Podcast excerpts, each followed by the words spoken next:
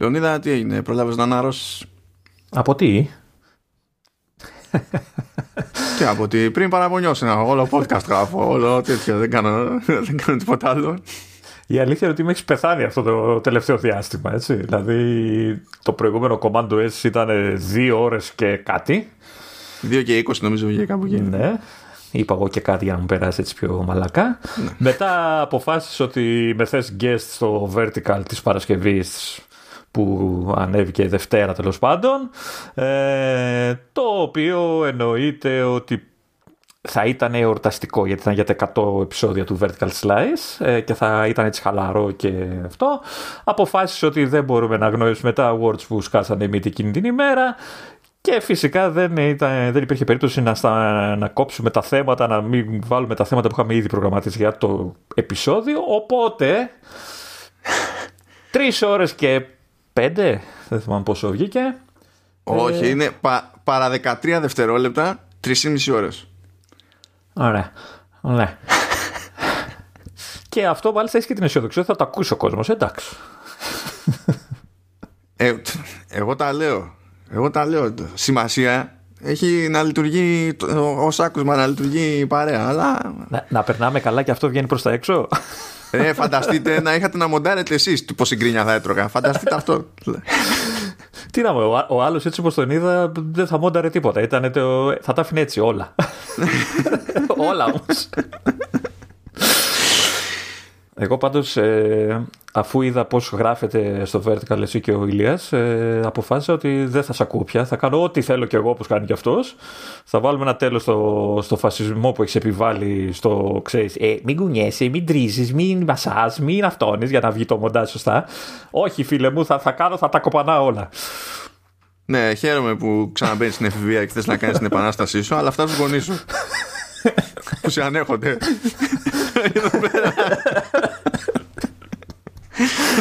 δεν κατάλαβα. Ο άλλος είναι καλύτερος δηλαδή από μένα. Δεν κατάλαβα. Σίγουρα δεν είναι πιο έφηβος.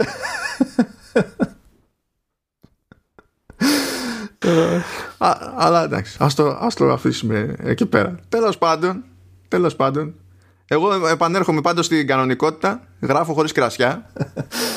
Ε, να σου πω κάτι, σου πάει, να, θα γίνεις λίγο αλκοολικός, αλλά σου πάει, πίνε κρασιά όταν γράφω. Δεν ξέρω το, το σηκώτη σου τι θα λέει αργότερα, αλλά βγαίνει καλά, ε, ρε παιδί μου. Εντάξει, εντάξει ό,τι ζημιά παθαίνει το σηκώτη, το αναπληρώνω με διεύρυνση του λεξιλογίου μου σε κάποιες περιπτώσεις. Ε, εν τω μεταξύ, εκεί, στο, εκεί πάνω στο τρίωρο έλεγα, αφού έχεις πει και ένα λίτρο κρασί και τα λοιπά, έλεγα θα αρχίσεις να μιλάς slow motion. Ξέρεις, αλλά το, το πάλεψες και, και έδωσες και πόνο στο τέλος, δεν μπορώ να πω. Δηλαδή μου καύσιμο. Το σύστημα τα αναγνωρίζει όλα ως καύσιμο. Ναι. Σου λέει καύσιμο εδώ, καύσιμο εκεί, τα οκτάνια αλλάζουν μόνο.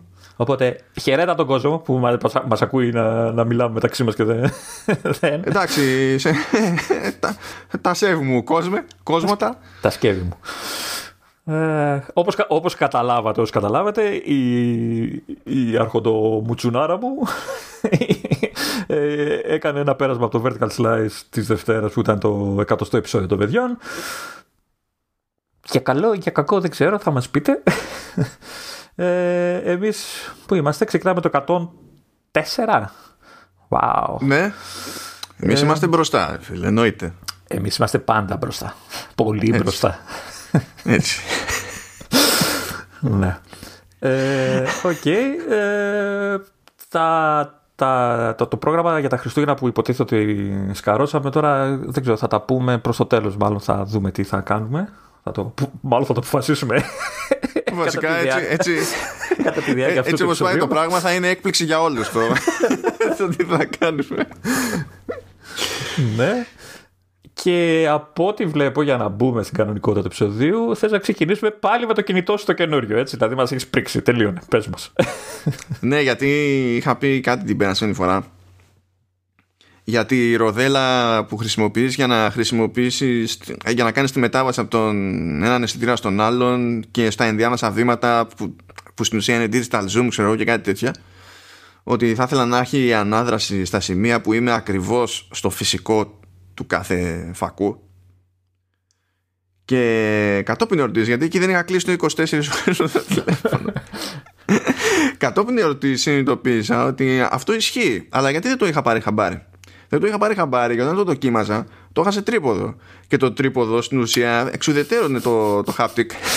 δεν κράταγε στα χέρια στο κινητό, αυτό θέλω να Και όταν το πήρα στα χέρια, αλλά παρόλα αυτά, παρόλα αυτά ε, μόνο κατά το ίμιση αποσύρω την ένστασή μου, διότι ε, έχει, κάποια, έχει κάποιες γραμμούλες ρε παιδί μου στο, στο δακτύλιο αυτό και στην ουσία σε κάθε γραμμή που έχει έχει haptic feedback όμως τι γίνεται δεν έχει μόνο στα φυσικά ε, στις φυσικές εστιακές αποστάσεις των φακών για κάποιο λόγο πριν από τον πιο τίλε που είναι και καλά το 2,5 επί ε, έχει στάση και, και feedback στο 2 που δεν υπάρχει κάτι που να είναι όντως 2 Κάτι, στο, μου, στο τηλέφωνο. Κάτι μου λέει ότι είναι για τα άλλα τηλέφωνα αυτό.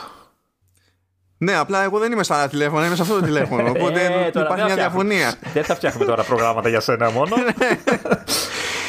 Και ε, ε, πέρα από αυτά τα τέσσερα στάδια που θα έπρεπε να είναι τρία, άπαξ και μπεις στο ψηφιακό και πας πέρα από το 2,5 και καλά, σε κάθε βήμα έχει feedback.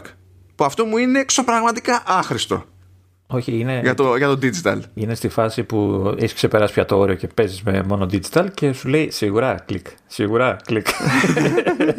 Πόσο σίγουρος είσαι. Παίζει, άμα είναι έτσι μπορεί και να το δεχτώ. Άμα είναι έτσι, εντάξει. Χαλάγει που, που λέει και τέτοια. Α, αυτό, αυτό ήθελα να διευκρινίσω για, αυτή- σε αυτή την περίπτωση, γιατί είπαμε τώρα έχω προλάβει και το έχω χρησιμοποιήσει κιόλας. Είμαι περίεργος να δω αν ισχύει και στο δικό μου τηλέφωνο αυτό. Γιατί έχω κι εγώ εντάξει, δύο φακούς. Να δω αν κάνει κάτι. Δεν θυμάμαι κι εγώ αν έχει τέτοιο πράγμα. Ε, γιατί κάνει την κίνηση και σε μένα. Ξέρεις με το, αυτό το ημικύκλιο πώς είναι. Αλλά δεν ξέρω αν. ε, δεν θυμάμαι κι εγώ αν έχει. Ε, δόνηση, ξέρω εγώ. Θα το δω, θα το δω. Ε, οπότε πάει αυτό το follow-up. Πάμε στο άλλο follow-up. Έχω follow-up για τα AirPods Max που λέγαμε την προηγούμενη. Που λέγαμε για κάτι σενάρια για το πώς γίνεται να στείλεις ήχο με καλώδιο άμα χρειαστεί.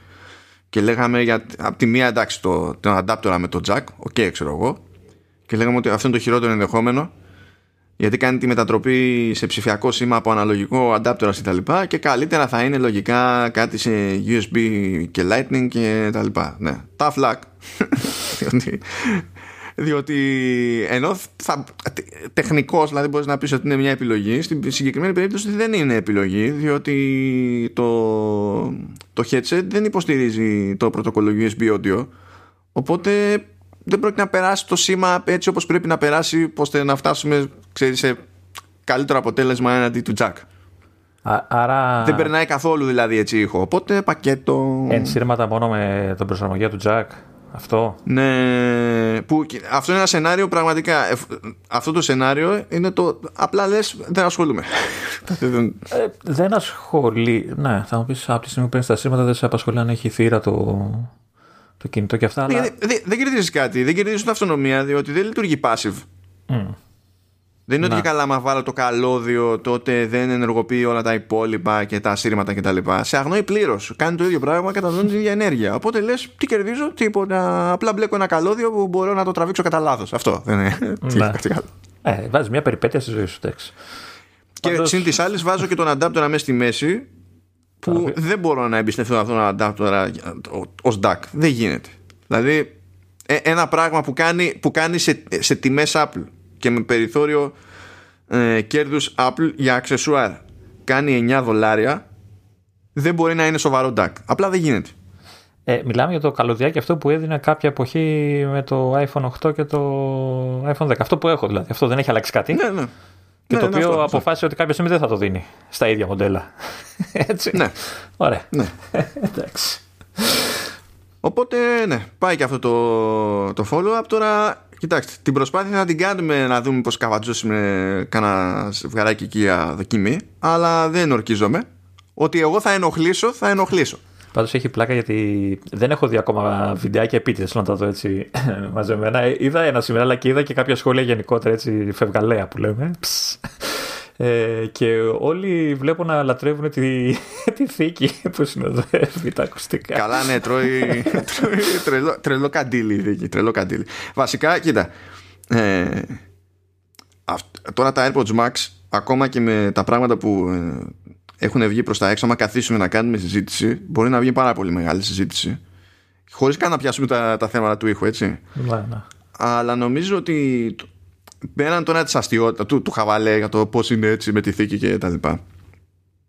Ε, νομίζω ότι τουλάχιστον έχει λογική η φοβία του οποιοδήποτε που σου λέει Μα αυτό τώρα στην ουσία δεν προστατεύει τίποτα. Δηλαδή, άμα θέλω εγώ να τα πακετάρω κάπου. Ναι. Όλη εκεί η γωνιά είναι ανοιχτή, έτσι. Έχει τρύπες. το σημείο που είναι όλα τα αλουμίνια και, αυτά, και τα τσάλια. ναι, ναι, δηλαδή και αυτό το άγχος το, το, το καταλαβαίνω. Δηλαδή μόνο θα τα κουβάλαγα πάνω μου, ξέρω εγώ, κάπως. Ναι, είσαι θήκη μόνα τους κάπου σε μια τσάντα που δεν έχει άλλα πράγματα. Ή θα δεχόμουν ότι. Δηλαδή θα έκανα κάτι νεκομπογιανίτικο τελείως. Μέσα στα ρούχα. Για να τα καλύψω. ναι,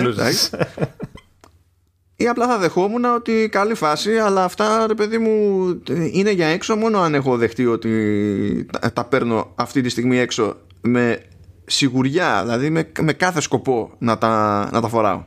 Εγώ Εκεί καταλαβαίνω, πάω, καταλαβαίνω ότι βρίζουν και για άλλο λόγο. Ε, βασικά είδα ένα βιντεάκι σήμερα, λίγο πριν ξεκινήσουμε, και έλεγε ότι εντάξει από ομορφιά και αυτά, οκ, okay, και ότι δεν προστατεύει, αλλά λέει ότι είναι και ο μόνος τρόπος για να μπουν άμεσα σε low power mode κτλ. Δεν έχει άλλο τρόπο. Δηλαδή, αν τα βγάλεις από τα αυτιά σου και τα ακουμπήσεις στο γραφείο, αυτά συνεχίζουν και καίνε. Δεν, και λέει, ναι, δεν καίνε, δεν καίνε με τον ίδιο τρόπο, αλλά τέλος πάντων καίνε παραπάνω σε σχέση με το να τα βάλεις στη θήκη. Ναι. ναι, δεν καίνε γιατί δεν παίζουν, γιατί με το που τα βγάζεις σταματάει η αναπαραγωγή. Αλλά λέει και, και για να μπει σε αυτό το low, extra low power mode κτλ.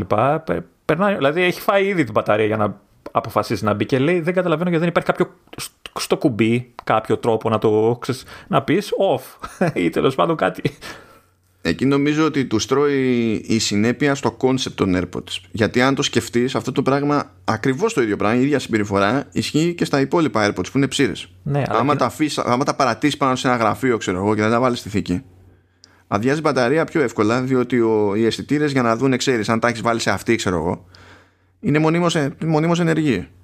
Ναι, και αλλά πάει τα για συγκεκριμένα όμως, πόσες φορές θα αφήνεις χήμα σε ένα τραπέζι, Ποτέ. Έχεις πάντα τη θήκη. Για τις ψήρες. Ε, ναι. Εγώ τουλάχιστον είναι αυτόματη η κίνηση που κάνω να τα βάλω.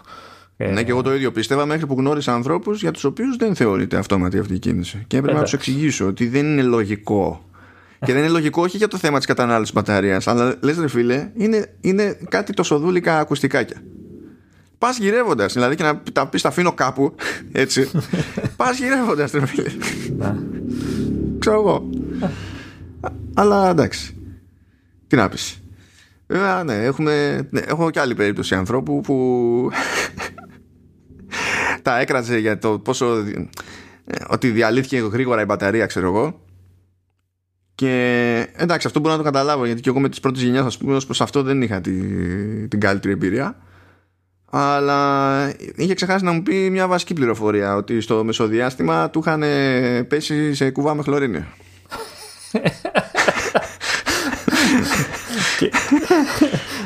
Είναι φάση λες να έχει παίξει κάποιο ρόλο, δεν ξέρω.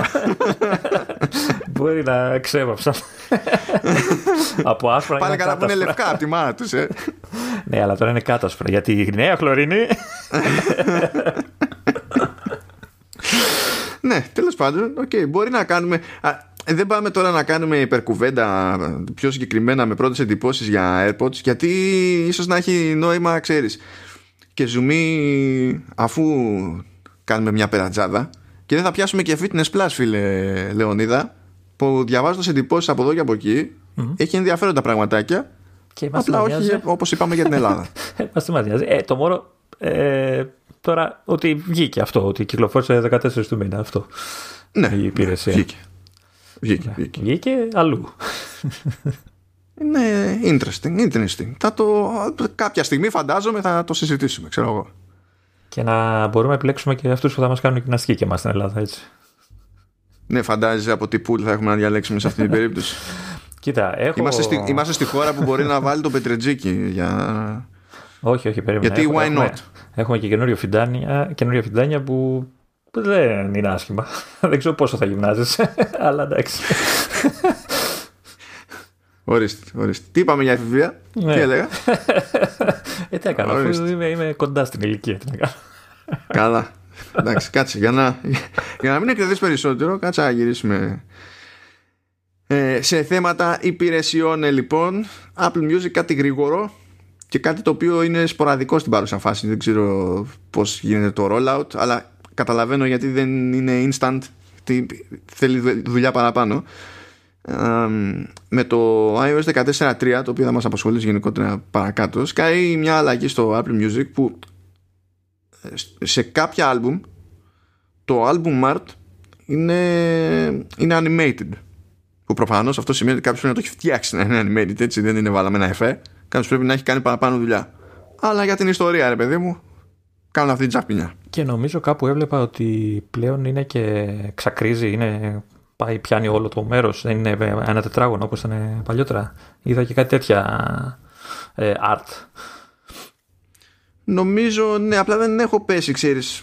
Ναι, και πάλι δεν είναι παντού, εννοείται. Να τα δω και δεν είμαι σούπερ σίγουρος. Δηλαδή. Η, η ερώτηση, που τώρα δεν ξέρω πόσο μπορείς να ξέρεις, αυτά τα art animated, τα καινούργια κτλ. Είναι ευθύνη της δισκογραφικής εταιρείας ή της Apple; Ε, μα κοίτα, μιλάμε τώρα ότι αυτή η δουλειά γίνεται με τα επίσημα assets από το πραγματικό, το κανονικό, το album art. Δεν μπορεί να τα γεννήσει αυτά η Apple. Δηλαδή πρέπει να κάνει κάποιο είδους συνεργασία για αυτή τη φάση. Ξέρω ναι, εγώ. αλλά θα το κάνει η Apple το animation. Δηλαδή συνεργάζεται, της δίνουν τα assets. Θα τα φτιάξει η Apple ή θα τα φτιάξουν αυτοί; Ε, να σου πω δεν το πιστεύω. Αυτοί έχουν τον έλεγχο των assets. Αυτοί μπορεί να θέλουν να πετύχουν ένα συγκεκριμένο εφέ γιατί να το, το αφήσουν να, στη διακριτική να. ευκαιρία της Apple. Και εδώ που τα λέμε για να πούμε ότι θα καλύψει κάποια στιγμή ένα μεγάλο ποσοστό, αυτός ο καθένας το δικό του για να τελειώνουμε. Ε, ναι, εντάξει, αυτό είναι, αυτό είναι λογικό. Αλλά τέλος πάντων μια τσαχπινιά. Είχε ξεκινήσει η Apple με animated art σε, σε playlists, αλλά το artwork στα playlists που φτιάχνει το ελέγχει η ίδια. Οπότε είναι πιο εύκολο να ξέρεις να το, το ξεκινήσεις μια αρχίτερα. Τώρα υποτίθεται ότι σποραδικά, ρε παιδί μου, ε, το πετυχαίνουμε στο, σε κανένα άλμπουμ εδώ, σε κανένα άλμπουμ εκεί είναι λίγο περίεργο και γενικά ακόμα και όταν ξέρουμε ότι ένα άλμπουμ είναι έτσι δεν είναι ήδη ενεργή η φάση σε όλες τις χώρες πηγαίνει λίγο κατά κύματα οπότε κάποιος μπορεί να το δει, κάποιος μπορεί να μην το δει είναι, αυτή τη στιγμή είναι λίγο φλού Πόσο εύκολα λες το Βασίλη να κάνει τα δικά μας artwork ε, animated;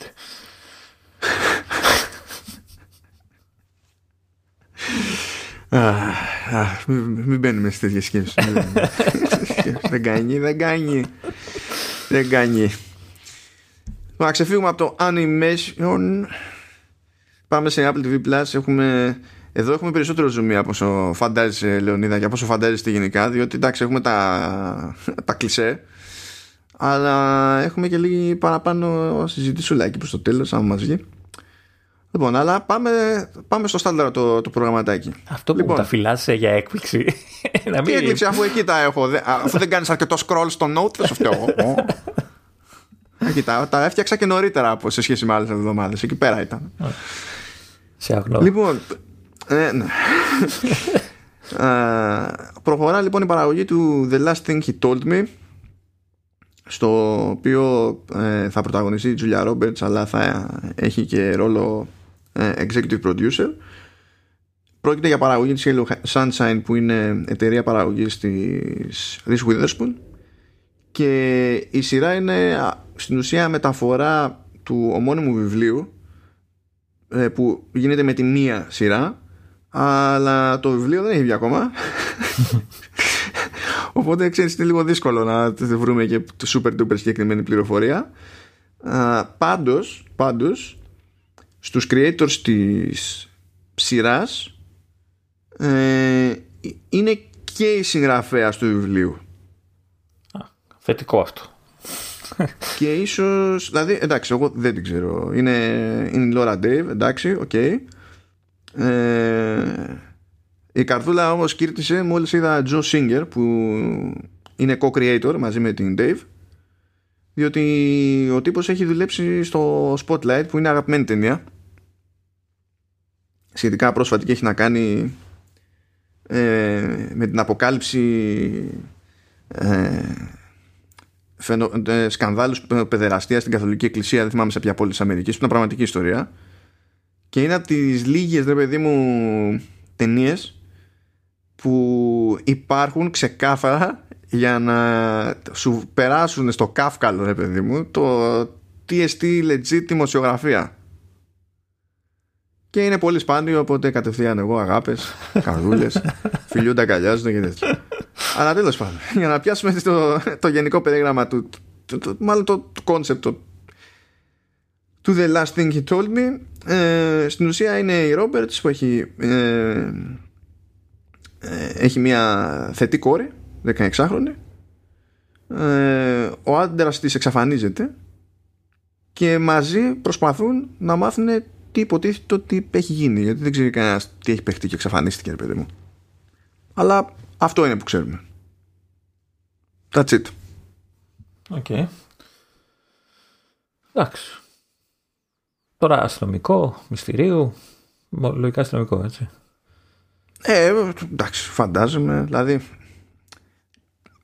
crime θα το πεις υποθέτω γιατί στα, στα αγγλικά το αυτό που λέμε εμείς αστυνομικό συνήθως το λένε crime σαν είδος. Το οποίο. Γιατί εμείς όταν λέμε αστυνομικό, ξέρεις, υπονοεί και ότι θα έχει να κάνει με αστυνομία. Οπότε είναι λίγο περίεργο. Αλλά anyway.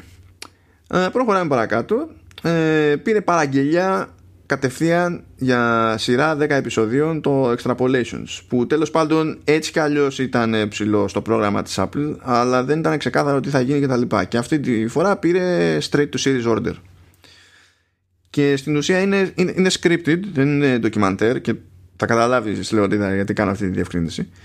Ε, θα είναι σαν ανθολογία με 10 διαφορετικές ιστορίες που ψηλοσυνδέονται φαντάζομαι σε επίπεδο κεντρικής ιδέας και οι ιστορίες αυτές είναι στημένες ώστε να αναδεικνύουν το, να αναδεικνύουν πώς θα αλλάξει, το πώς θα αλλάξει η καθημερινότητά μας προχωρώντας ε, εφόσον προχωρήσει η κλιματική αλλαγή. Ναι. Αυτό είναι το concept. Δεύτερο. Εντάξει. Δεύτερο. Και στην τελική μπορεί να είναι, μπορεί να είναι μια χαρά ιστορίες γιατί τέλος πάντων υποτίθεται, λέει ρε παιδί μου, ότι ε, οι ιστορίες αυτές ε, θα εξερευνούν τέλος πάντων το πώς επηρεάζουν οι αλλαγές που έρχονται στο, στον πλανήτη ε, το, ε, τον έρωτα, την πίστη, τη δουλειά, την οικογένεια, ξέρω εγώ, τόσο σε προσωπικό επίπεδο, αλλά τόσο και σε συλλογικό. Υπάρχει χώρος να πεις πράγματα, αλλά δεν ξέρω σε τι ύφος θα το πούνε, ρε παιδί μου. Δεν θα, θα αποφύγω να σχολιάσω, γιατί έτσι λέγει για το Long Way Up. Και τελικά μου άρεσε και το, και το είδα όλο μόνο ρούφι, ας πούμε. Ναι, ναι. Θα τα βλέπω πρώτα και μετά θα σου λέω. Πάμε παρακάτω. Ε, Πάει για τρίτη σεζόν το Servant του Σιάμαλαν. Νομίζω ότι τέτοια συνεχιζόμενη επιτυχία δεν έχεις ζήσει ποτέ το Σιάμαλαν. Συνήθως ήταν μία ταινία κομπλέ, μία ταινία κρά. Μία ταινία κομπλέ, μία ταινία κρά.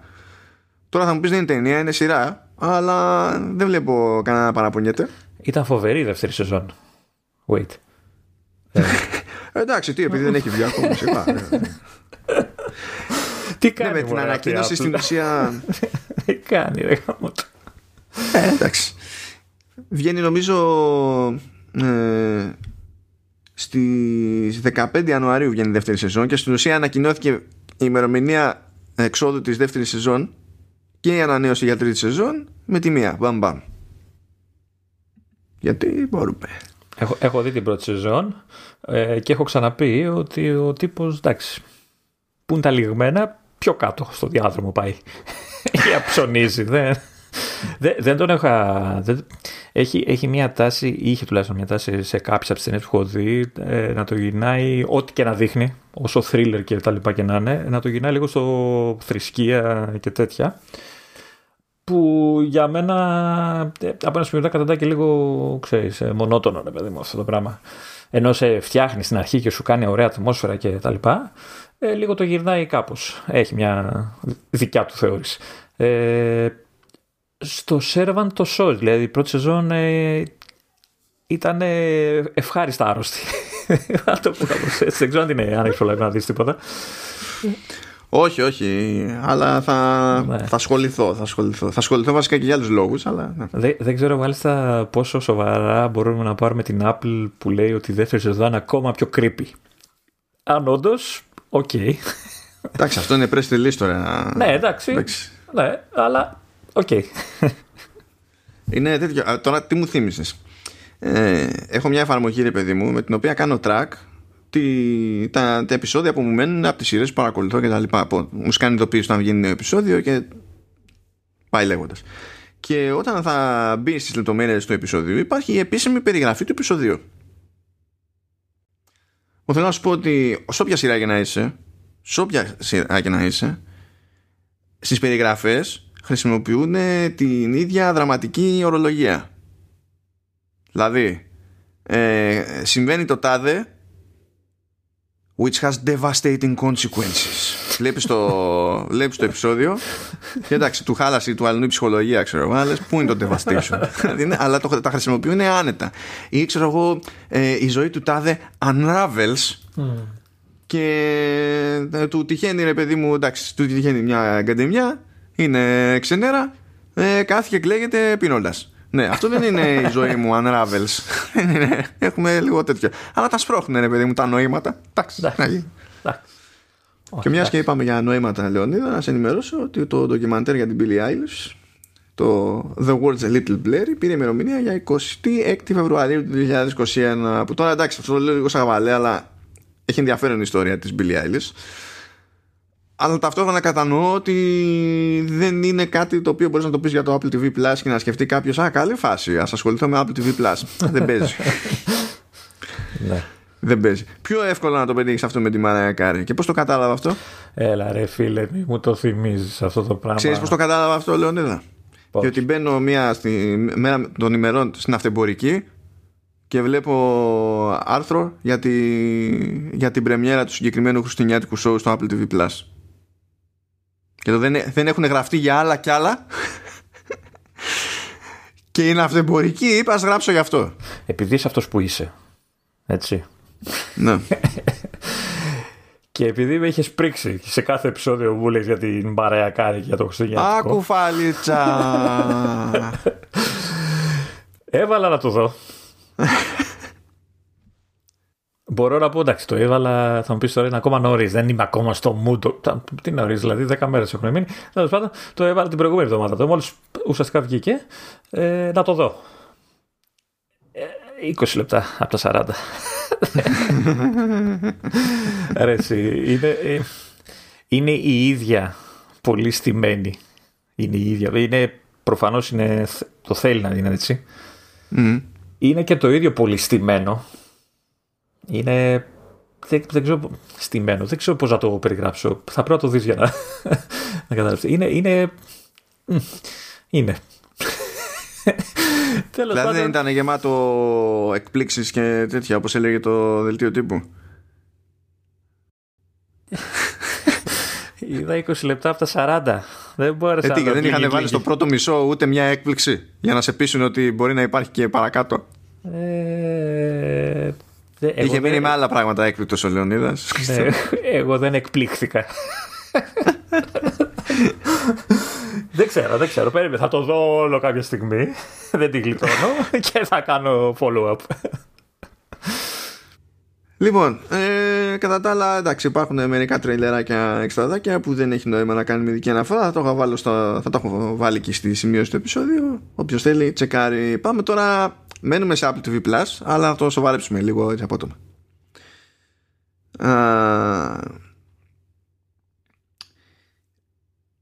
γενικά, γενικά, παίζει έτσι κι αλλιώς οδηγία στην Ευρωπαϊκή Ένωση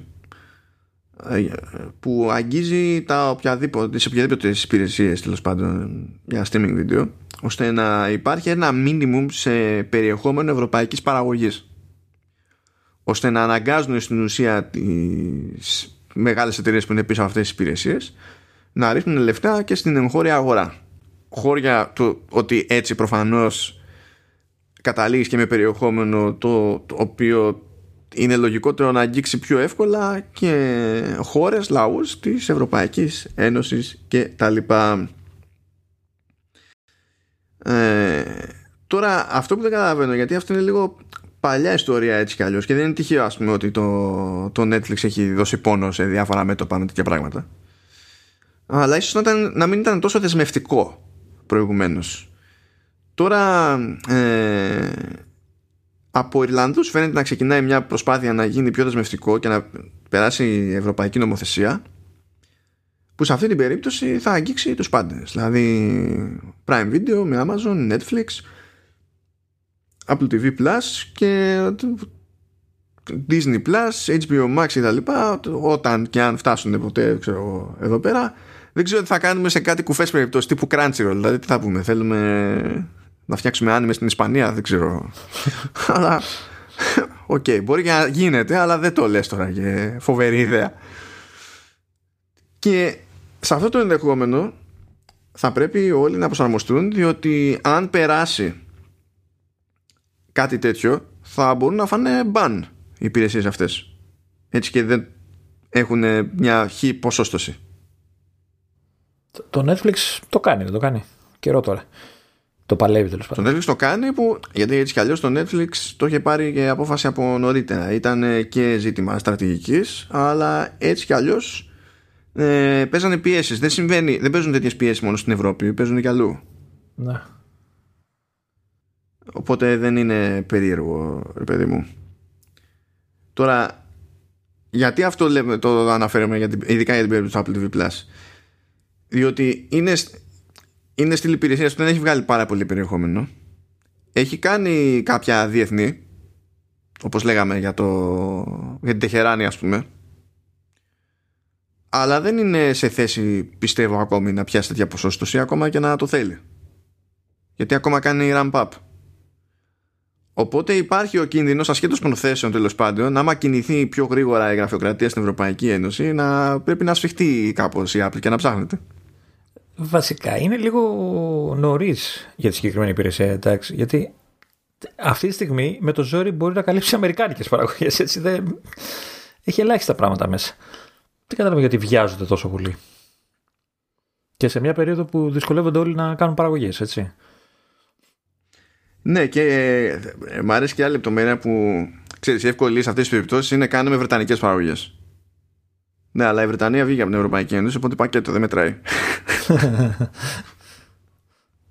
δεν μπορείς να πεις θα πήξω εκεί με τους Άγγλουρε που τέλος πάντων χρειάζεται λιγότερο σκόπος για να το στήσουμε το πράγμα και να, να τις καπουλάρουμε γιατί θα μετράει για ευρωπαϊκό περιεχόμενο. Δεν είναι μπορούμε, έτσι. Μπορούμε να τους δώσουμε τη μουρμούρα. Ναι, ναι, καλά. Γιατί ρε, γάμω τις σειρές. Καλά, γενικά αυτό βέβαια, αυτό που λες τώρα μας οδηγεί σε άλλο προβληματισμό γιατί ακόμα και εκεί που μπαίνουν τέτοιες υπηρεσίες σε φάση να ασχοληθούν με κάποιες χώρες έτσι εννοείται ότι δεν ασχολούνται με όλες τις χώρες. Τι θες να πεις ότι η Ελλάδα δεν θα δώσει παραγωγές; Δεν, Καλά, η Ελλάδα κοιμάται όρθια. Η Ελλάδα κοιμάται τόσο όρθια τόσα χρόνια που είμαι σε μια φάση που δεν ξέρω καν αν αυτοί που είναι στον αφρό και θεωρούνται ξέρεις, πιο καθιερωμένοι και μπορούν να, πιο εύκολα να εξασφαλίσουν μια χρηματοδότηση, ξέρω εγώ, είναι μέσα στα πράγματα, αν αυτοί έτσι κι αλλιώς έχουν τα φόντα να ασχοληθούν με μια παραγωγή που να ταιριάζει σε δύο υπηρεσίες. Γιατί τώρα πέρα από την πλάκα, δηλαδή Netflix, ας πούμε, σου λέει: Κοιτάξτε, να δεις, παιδί μου, εφόσον θα είναι δική μου παραγωγή, το πράγμα έχει ως εξής. Θα τραβήξεις 4K ε, και από ένα σημείο και έπειτα θα τραβήξεις 4K με Dolby Vision. Δεν έχει μάκια μου, θα τραβήξεις 4K. Και με τέτοια πράγματα εδώ πέρα δεν με πείθει άνθρωπος ότι έχει εμπειρία. Εδώ, εδώ δεν έχουμε καταφέρει ας πούμε, να, να λέει σειρά Πάμε στην Ελλάδα και αυτό που δείχνει είναι η Ελλάδα όντως. δηλαδή, έβλεπα ότι βάλω το, το στέμα, το Crown, ας πούμε, στο Netflix και λέει, περνάει από Ελλάδα σε κάποια φάση τρίτη σεζόν, νομίζω, και τέταρτη, και μόνο η Ελλάδα δεν ήταν αυτό που δείξαν έτσι, δηλαδή, OK. Okay. Ε, εντάξει. Μήπως ήταν Μύκονο που ως γνωστό για τους περισσότερους τουρίστες δεν είναι Ελλάδα, αλλά είναι κάτι που υπάρχει μπο, μπορεί στο να Κάνω, μπορεί να κάνω και λάθος. Να ήταν, αλλά δεν μου φάνηκε για Ελλάδα, να σου πω την αλήθεια. Τέλος πάντων, θα είναι λίγο περίεργο αυτό, αλλά να σου πω την αλήθεια, δεν θα κλάψω για καμία από αυτές τις υπηρεσίες, διότι όταν θέλεις να είσαι παντού σε όλο τον πλανήτη, ε, εντάξει, δεν γίνεται να τη βγάλει και όλο με αμερικανικές παραγωγές. Και συν τι άλλε, δεν θέλω να τη βγάλει και όλο με αμερικανικές παραγωγές, διότι να σου πω κάτι. Δεν υπάρχει ένα είδος προπαγάνδας, υπάρχουν και άλλα. Θε μια ποικιλία στην προπαγάνδα σου. Ναι, κοίτα, δεδομένου ότι δεν την γλιτώνεις προπαγάνδα. Έτσι κι αλλιώς. Δηλαδή, ξεκινάμε με αυτή την απλή παραδοχή. Δεν την γλιτώνεις. Όποιος κι αν είσαι, όπου κι αν είσαι. Τουλάχιστον να μην τρώμε το παραμύθι μόνο ενός. Να έχουμε να διαλέξουμε, ξέρω. Ναι, απλά, απλά με το Apple TV σου λέω είναι νωρίς ακόμα. Ακόμα δεν μπορούν να, να καλύψουν τα δικά τους. δηλαδή δεν έχουν για, από Αμερική, θα έχουν από άλλες χώρες. Ναι, ναι. Ε, πιο πολύ ύποπτη περίπτωση μου φαίνεται η φάση με το Disney Plus. Τι θα κάνει, έχει άπειρο περιεχόμενο από κατάλογο. Βάζει άπειρες παραγωγές που εννοείται ότι είναι πάνω από όλα αμερικανικές παραγωγές. Ο μόνος τρόπος να μην είναι τελείως αμερικανικές παραγωγές είναι απλά να έχουν βρει και χρηματοδότη από άλλη χώρα, ξέρω εγώ. Αλλά σαν, σαν φάση δεν είναι. Δηλαδή, όταν πηγαίνουν και ανακοινώνουν 180 σειρές Star Wars, δεν το αναθέτουν σε κάτι ξέπαρκους, το, το αναθέτουν στο κλασικό, εκεί που είναι λογικό να πάρουν τη δουλειά γιατί είναι το αντικείμενό τους στο Star Wars. Δεν ξέρω πώς θα τα χειριστούν αυτά τα πράγματα στην Disney. Εντάξει, φοβάμαι ότι μπορεί να τους γυρίσει και boomerang γιατί θα σου πει ο άλλος για να καλύψω εγώ το, το όριο που μου βάζεις πρέπει να έχω τόσες και από τις τόσες από το σύνολο. Οπότε μπορεί να φτάσουν στο σημείο να περιορίσουν το περιεχόμενο που είχαν ξέρεις, στην Αμερική, ας πούμε. Δηλαδή από, τα 180 Star Wars θα δούμε τα 100 για να, για να μην υπάρξει αυτό το μονοπόλιο με το Αμερικάνικο. Μπα, δεν το, δεν το νομίζω αυτό. Γιατί είναι αδύνατο από τη μια μέρα στην άλλη να περιμένουν ξέρεις, να, να ρεφάρεις και ίσως να καταλήξουν να μην σου λένε ότι θέλω το τόσο της εκατό του συνόλου. Γιατί ξέρω εγώ, έχει ξεκινήσει, το πράγμα είναι αλλιώς, δεν πρόκειται ξαφνικά να τα γεννήσεις όλα αυτά όσο και να θες και πάει λέγοντας. Αλλά μπορεί να σου πει ότι ξέρω εγώ ότι από το, από το τάδε έτος και μετά οι παραγωγές που θα αναλαμβάνεις ναι οκ αλλά τέτοιο μέρος των παραγωγών θέλω να είναι ευρωπαϊκές. Τέτοια πράγματα εδώ μεταξύ ξέρεις λέγονται και στην Ινδία λέγονται και στη Βραζιλία και τέτοια δεν είναι περίεργο οπότε είναι, είναι δεν βγαίνουν οι ποσοστώσεις όλων αλλά ταυτόχρονα ε, ε, άσχετα με το αν θα πετύχει ένα τέτοιο, μια τέτοια προσέγγιση νομίζω ότι τουλάχιστον δημιουργεί κάποιες πιέσεις προς τη σωστή κατεύθυνση. Γιατί άμα τους αφήσεις χήμα, δεν θα μπλέξουν σχεδόν καθόλου. Ε, ναι, δεν, δεν τους συμφέρει κιόλας. Δηλαδή, πιο εύκολα και γύρω στη γειτονιά τους να παίξουν παρά να ψάχνουν. Παρ' όλα αυτά, δηλαδή, με βάση το Netflix που βλέπω, καλό είναι ότι ε, γιατί υπάρχουν ε, παραγωγές ευρωπαϊκές που είναι αρκετά αξιόλογες. Καλό είναι να, να φανούν κι αυτές. Βέβαια, βέβαια. Μα γίνονται, κοίταξε να σου πω, γίνονται ωραίες δουλειές σε ευρωπαϊκές παραγωγές που ίσα ίσα καταλήγουν να είναι ακόμη καλύτερες δουλειές ακριβώς επειδή σκάει με συγκεκριμένο know-how το Netflix. Δηλαδή βλέπεις τώρα μπορείς να δεις μια πιο καθημερινή παραγωγή ισπανική ξέρω εγώ και καταλαβαίνεις από το, από το look έτσι, ότι είναι ένα τηλεοπτικό πράγμα αλλά το βλέπεις να φτιάχνεται ε, από Netflix Alan Costa or Alan Wilson. Δεν θέλω να τηλεφωνήσω σε κανέναν που να λέγεται άλλα. Είμαι αρκετά σίγουρος. Όχι, δεν έχει which one. No one. No Alan. There is no Alan. Alan is a lie. άρε Σύρι, άρε Σύρι. Παντού χώνεσαι. Λοιπόν, ε, και βλέπεις μια παραγωγή ρε παιδί μου ευρωπαϊκή και με τη μία, με τη μία επειδή είναι άλλο το στήσιμο σε τεχνικό επίπεδο με τη μία ε, βλέπεις τεράστια, τεράστιο άλμα σε ποιότητα φωτογραφίας ξέρω ναι. σε ποιότητα ναι, εικόνας κατευθείαν. ισχύει, ισχύει Ακόμα και μούφε παραγωγή, γιατί έχω δει και από αυτές, ε, όντως είναι πολύ προσεγμένες στην εικόνα τους και όχι μόνο τεχνικά, αλλά γενικά είναι προσεγμένα γυρισμένες. Καμία σχέση με τηλεοπτικές ε, παραγωγές κανονικές, ας το πούμε. Ναι, ναι, ναι. Τέλος πάντων, θα δούμε πώς θα πάει αυτό. Ε, Προχωρώντας, να πούμε εκεί μια ξεπέτα ότι θα σκάσει εφαρμογή Apple TV σε ένα αστεία ονομασμένο προϊόν Chromecast with Google TV έτσι λέγεται η πλατφόρμα και now, δεν είναι Google now. TV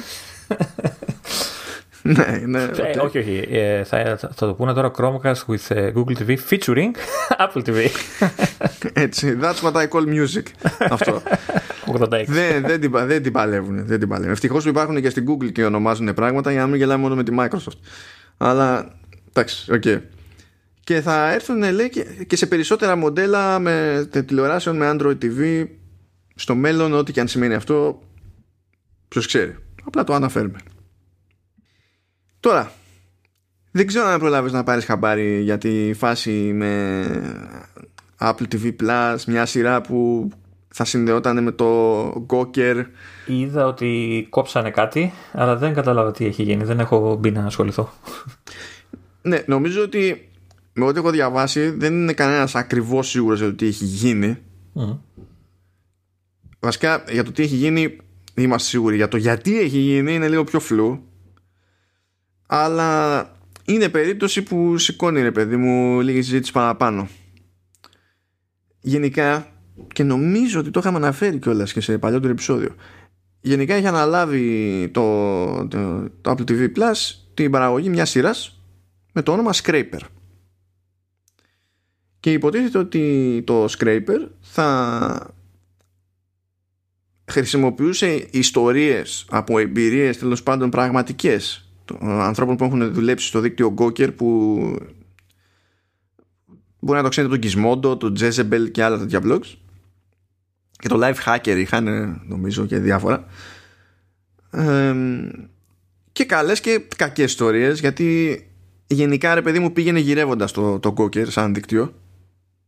Ε, μερικές φορές ε, έκανε καλό στο σύνολο, άλλες φορές έκανε ζημιά και τα λοιπά. Και είχε και περίεργο τέλος το, το δίκτυο, διότι τους έβαλε στο μάτι ένας εκατομμυριούχος, ο οποίος χρηματοδότησε την προσπάθεια του Χαλκ Χόγκαν να τους σύρει στα δικαστήρια, ξέρω εγώ, δεν θυμάμαι για ποιο λόγο. Και έχει, γενικά, μόνο που τα ακούς αυτό σαν φάση, χωρίς καν να το κάνω συγκεκριμένο, καταλαβαίνεις ότι σαν ιστορία είναι κάτι το οποίο μπορεί να λειτουργήσει ως σειρά. Κατευθείαν. Ε, και υποτίθεται ότι είχε μπει στη διαδικασία ρε παιδί μου να αναπτυχθεί αυτό το πράγμα δηλαδή το είχαν, είχαν κάνει κονέ με, με Apple και Apple TV ε, Apple TV Plus και είχαν παραγγείλει και τα πρώτα σενάρια να γραφτούν και λέγεται λοιπόν ότι σε κάποια φάση συνειδητοποίησε ο Tim Cook ότι ετοιμάζεται παραγωγή με βάση ιστορίες του Gawker και πως ζήτησε να μην προχωρήσει, να φάει άκυρο. Δεν έχουμε πει λόγο δηλαδή. Δεν... Όχι, όχι. Και η πληροφορία έρχεται έμεσα. Δηλαδή υποτίθεται ότι ο Tim Cook πήρε χαμπάρι, έστειλε σε κάποιον mail ε, και δύο τύποι που είναι οι πηγές για το ρεπορτάζ που προέκυψε στους New York Times ε, ενημερώθηκαν για αυτό το mail. Δεν διευκρινίζεται αν ενημερώθηκαν από τον αρχικό παραλήπτη του mail ή αν τους μεταφέρθηκε αλλιώς. Οπότε είναι λίγο πια σταυρό και κούρευτο σε αυτό το στάδιο. Αλλά το θέμα είναι ότι σε πρώτη φάση να πούμε ότι η Apple έχει προϊστορία με τον Gawker. Ε, είχε προϊστορία επί Jobs με όλη τη μανούρα που είχε γίνει με το iPhone 4 που ναι, κάποιος το είχε. ξεχάσει σε ένα μπαρ. Ναι, ναι, ναι, ναι. και το είχαν δείξει και ναι Okay. Ναι, ο Τσεν νομίζω τότε στο, στο το, το, είχε, το είχε καβατζώσει. Η Apple το ζήτησε πίσω. Εκείνος αρνήθηκε να το δώσει. Το, και ήταν prototype, έτσι. Ε, δημοσίευσε και και και και μετά προέκυψε ότι για να το εξασφαλίσει αυτό το, το κομμάτι είχε δώσει και λεφτά οπότε μετά χόντρινε το πράγμα γιατί αυτό περνιέται και ως κλεπταποδοχή εφόσον έχουν αλλάξει χέρια λεφτά είχε γίνει ολόκληρη μανούρα, ολόκληρη ιστορία αλλά και παρακάτω είχαν τράβαλα διότι πριν βγει ο Tim Cook να πει δημοσίως ότι είναι ομοφιλόφιλος το έγραψε σε ρεπορτάζ στον Γκόκερ δηλαδή είχε κάνει και, ενώ έχει και κάποια καλά ρε παιδί μου πράγματα στη, στην προϊστορία του που δηλαδή είχε, είχε σπρώξει πολύ τη φάση με, το, με τον Weinstein και, τη, και το ιστορικό του σεξουαλική παρενόχληση. Το είχε σπρώξει από νωρίτερα και περισσότερο από άλλους. Που όπως προέκυψε ήταν ε, απλά αλήθεια. Αντίστοιχα με τον Bill Cosby και τα λοιπά, ρε παιδί μου. Έχει κάνει και καλά, αλλά έχει κάνει και χοντράδες. Οπότε παίζει προϊστορία, ρε παιδί μου, από πίσω. Το θέμα βέβαια είναι ότι η σειρά αυτή δεν θα έλεγε Α, είμαστε εδώ τον Γκόκερ και τα λοιπά, ούτε θα ήταν σε φάση. Θα ήταν, ξέρεις, κάτι σαν τον Γκόκερ. ε, δεν θα ήταν φάση ντοκιμαντέρ. Και ο στόχος ήταν να έχει, ξέρεις, και τα στραβά και τα, και τα μη στραβά. Μια έξτρα λεπτομέρεια στην όλη φάση είναι ότι από τους συγγραφείς της σειράς αυτής θα ήταν ο Cord Jefferson, ο οποίος Cord Jefferson είχε δουλέψει στον Gawker. Και για να καταλάβετε σε, ε, με τι έχει ασχοληθεί αφού έφυγε από τον Gawker, γιατί το γύρισε στην τηλεόραση και γράφει ο άνθρωπος. Έχει γράψει για το Watchmen, το οποίο είναι σειράρα, και έχει γράψει για το Succession, το οποίο είναι επίσης σειράρα. Δεν είναι πήγα και γράψα δύο μπουρδες για να πεις ότι δεν με ενδιαφέρει. Ναι. Έτσι κι αλλιώς η δουλειά του τυπά να πάει να πνιγεί δεν είναι έτσι. Παίζει πρόβλημα. Μου φαίνεται ότι είναι προσωπικό.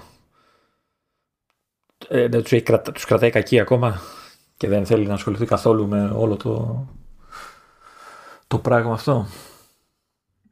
Ακόμα και έτσι, αν είναι έτσι, τότε είναι φάουλ.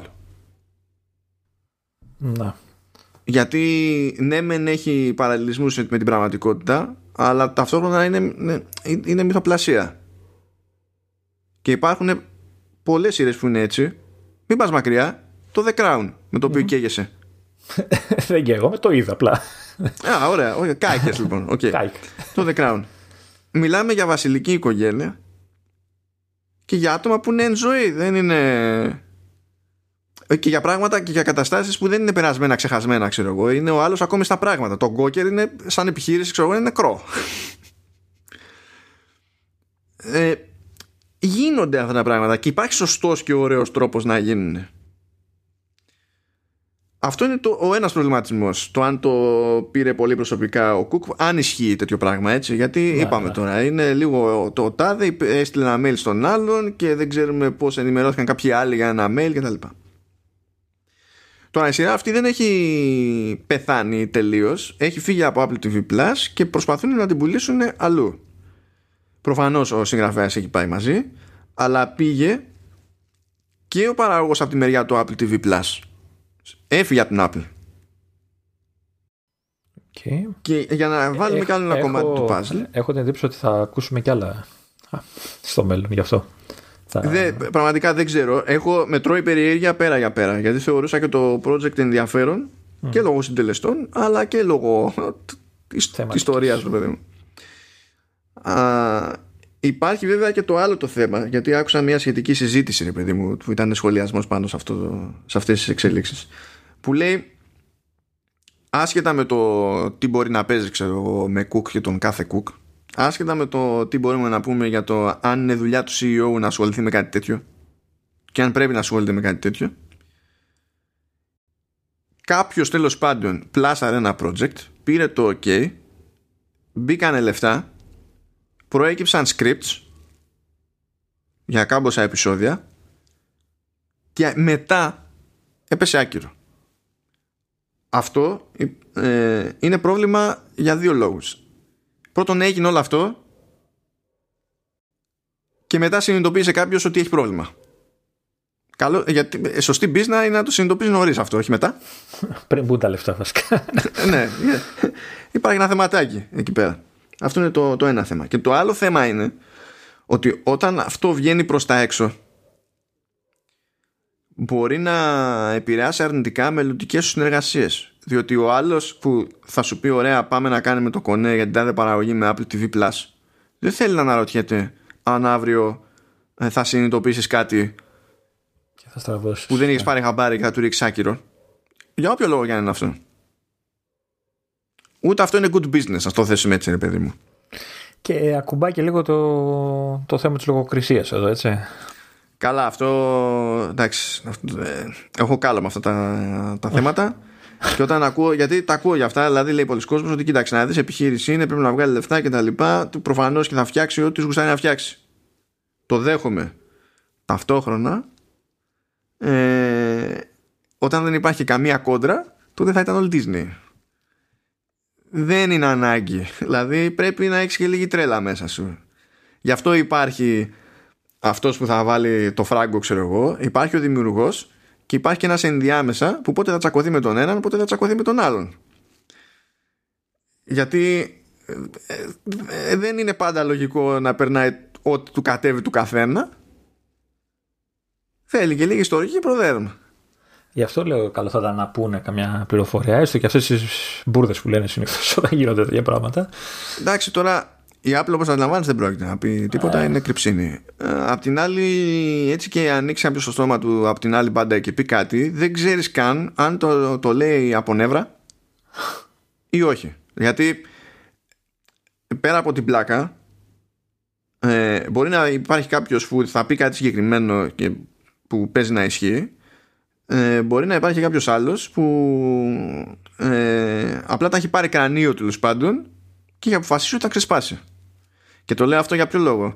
Επειδή και νωρίτερα πριν βγει η υπηρεσία γενικά, ακούγαμε και από ανθρώπους που υποτίθεται ότι είχαν δουλέψει σε παραγωγές και μετά πήραν πόδι και τέτοια, ότι θα είναι φάση NBC, θα είναι όλα πιο οικογενειακά, δεν θα έχουν βία, δεν θα έχουν έτσι και στην πράξη δεν ισχύει αυτό ακριβώς. Δηλαδή, money money δεν θα μπορούσε να υπάρχει το C ως παραγωγή με αυτά τα δεδομένα. Και πρώτη παραγωγή, έτσι, από τις πρώτες. ναι, ναι, ναι. Βέβαια, έτσι ταυτόχρονα έχουμε πράγματα να πούμε σε μια θεωρητική συζήτηση για λογοκρισία και, και τα λοιπά, διότι φαίνεται να είναι διασταυρωμένο και γνωστό από καιρό ότι η γραμμή της Apple διαστόματος ATQ που είναι υπεύθυνος για το, αυτό το κομμάτι της business έτσι κι αλλιώς είναι ψηλοσυγκεκριμένη ότι δύο πράγματα δεν πρόκειται να γίνουν σε Apple TV Plus. Hardcore nudity που τη λέω, επί, ε, λέω επίτηδες τον όρο στα αγγλικά διότι δεν μπορώ καν να είμαι σίγουρος για το τι εννοούν στην Αμερική όταν το λένε αυτό και πείτε με περίεργο νομίζω ότι πως ό,τι και αν εννοούν μάλλον δεν εννοούν το ίδιο πράγμα που εννοούμε στην Ευρώπη Τσόντα. Πορνό, μάλλον. Μα αυ- ε, ε, Αμερική άμα είναι το ζήτημά τους αυτό θα πούνε όχι porn δεν θα πούνε όχι hardcore nudity είναι ένα level αυτό που δεν είμαι σίγουρος ότι κατανοώ και θέλω να το ψάξω παραπάνω για να συνεννοούμε δηλαδή συνειδητοποιώ ότι διαβάζω τις περιπτώσεις. Αυτό είναι το ένα. Και το άλλο δεν πιάνουμε, την, δεν πιάνουμε κάτι που να δείχνει ότι η Κίνα δεν είναι ό,τι καλύτερο υπήρξε ποτέ Πάντως, από όλα αυτά που κατάλαβα είναι ότι έχεις βρει δικαιολογία για να ψάξεις εικόνες και φωτογραφίες στο Google τσόντας και καλά για να δεις τι σημαίνει ο όρος. Ναι, γιατί όσο να ψάχνουμε ορισμό στο ίντερνετ, κάνουμε image search, όχι web search. Λεωνίδα. Ναι, είπαμε, είμαι γκαβός, αλλά όχι και έτσι. Ε, για τη συγκεκριμένη θα μου πεις περίπτωση, βέβαια, νομίζω- άμα κάνεις image search, θα ανοίξεις το μάτι. Αλλά Ε. Όχι, είναι το συγκεκριμένο θέμα που χρειάζεται image search, αλλιώς δεν έχει νόημα. Πρέπει να δεις παραδείγματα. Ναι, ναι, πρέπει να δεις παραδείγματα. και φυσικά τα links θα τα βάλεις στο ύψο. ναι, ναι, αυτό, πα- αυτό που το πας. Αυτό που το πας. Ρε, Να για βρούμε να τον καταλάβω. ένα λόγο για τον οποίο θα πάρουμε πόδια από Apple Podcasts. για να καταλάβει ο κόσμος. ναι, ναι. για το καλό του κοινού. Θα το δούμε αυτό. Θα- Εγώ θα, το, θα την κάνω την ψαχτική πάντως γιατί πραγματικά πιστεύω ότι έχουμε απόσταση Αμερική και Ευρώπη από τέτοιου είδους θέματα για το τι καταλαβαίνει ο καθένας. Το οποίο υποστηρίζω μεταξύ σοβαρού και αστείου παραδοσιακά με το παράδειγμα του Σιλίου Μπερλουσκόνη. Ο Μπερλουσκόνη Να. έκανε ζωάρα, εκλέγηκε δεν ξέρω πόσες φορές στην Ιταλία και έπρεπε να φτάσει ο κόμπος στο χτένι ξέρω εγώ και αυτό στα 70 τόσο για να βγει εκτός το άτομο. Στην Αμερική πήρανε χαμπάρι μία ματσακονιά του Κλίντον, τελειώσαν όλα. Έχουμε, ε, παίζει, α, δεν, είναι, δεν είμαστε στον ίδιο πλανήτη ρε παιδί μου. Δεν είμαστε. Είναι, και σε, δηλαδή και στο πως αντιδρούμε σε τέτοιο επίπεδο πολιτικό και τα λοιπά δεν είμαστε στον ίδιο πλανήτη. Anyway μία υπηρεσία μας έμεινε. Ποια; Μία, μία υπηρεσία που συνεχίζει εκεί, εκεί μπορούμε να πούμε ότι σχεδόν οτιδήποτε είναι family friendly και γούτσου γούτσου και τα λοιπά και ταιριάζει και με, με το αντικείμενο αυτής της εβδομάδας διότι βγήκε στο Apple Arcade το Alba A Wildlife Adventure Ένα το οποίο thriller ψυχολογικό. ναι ναι Κα, Το οποίο, καταρχάς, εντάξει. να, πριν πεις οτιδήποτε, να, Ναι. να, να ρωτήσω την Apple γιατί η σελίδα του App Store στο browser, τέλος πάντων, όταν μπαίνεις να δεις το παιχνίδι, δεν έχει dark mode; Ήμουνα τόση ώρα σε site με, που υποστηρίζει dark mode και το γύρισα απότομα και είναι κατάλευκο το άλλο και μου βγάλει τα μάτια. σε σπρώχνεις στο app σε σπρώχνεις στο app γι' αυτό, γι αυτό. Α, το, απλά θέλω να πω μία λεπτομέρεια πολύ συγκεκριμένη λόγω developer γιατί το Alba Wildlife Adventure είναι από ένα πολύ μικρό στούντιο που μπορεί να το ξέρετε από ένα άσχετο τελείως παιχνίδι. Αγαπημένο παιχνίδι. ναι, που είναι βασικά δύο παιχνίδια. Έτσι είναι το ε. Monument Valley. Πω, Έχω το δύο και δεν το έχω τελειώσει ακόμα. Δεν έχω ασχοληθεί. Ναι, είναι, είναι, είναι από αυτούς. Οπότε μπορεί κάποιος να το δει περαστικός σε αυτό ρε παιδί μου και να πει εντάξει δεν ασχολούμαι. Αλλά άμα έχει υποψιαστεί λίγο ότι μιλάμε για αυτόν τον developer που έχει φτιάξει εκείνα τα παιχνίδια, λες. Ε, να σας αγνοήσω το description στο store και ας κάνουμε ένα download να δούμε τι θα γίνει. Ε, Επίσης, οι άνθρωποι έχουν ε, βγάλει. Είναι, λογικά είναι η δεύτερη παραγωγή που κάνουν στο Apple Arcade γιατί έχουν και το Assemble with Care. Και το Assemble with Care, σωστά. σωστά. Απλά δεν το έχουμε αγγίξει εκείνο γιατί ήταν στο πρώτο κύμα τίτλων που είχαν βγει σχεδόν ξέρω εγώ, 100 παιχνίδια μέσα σε 15 μέρες και δεν γινόταν.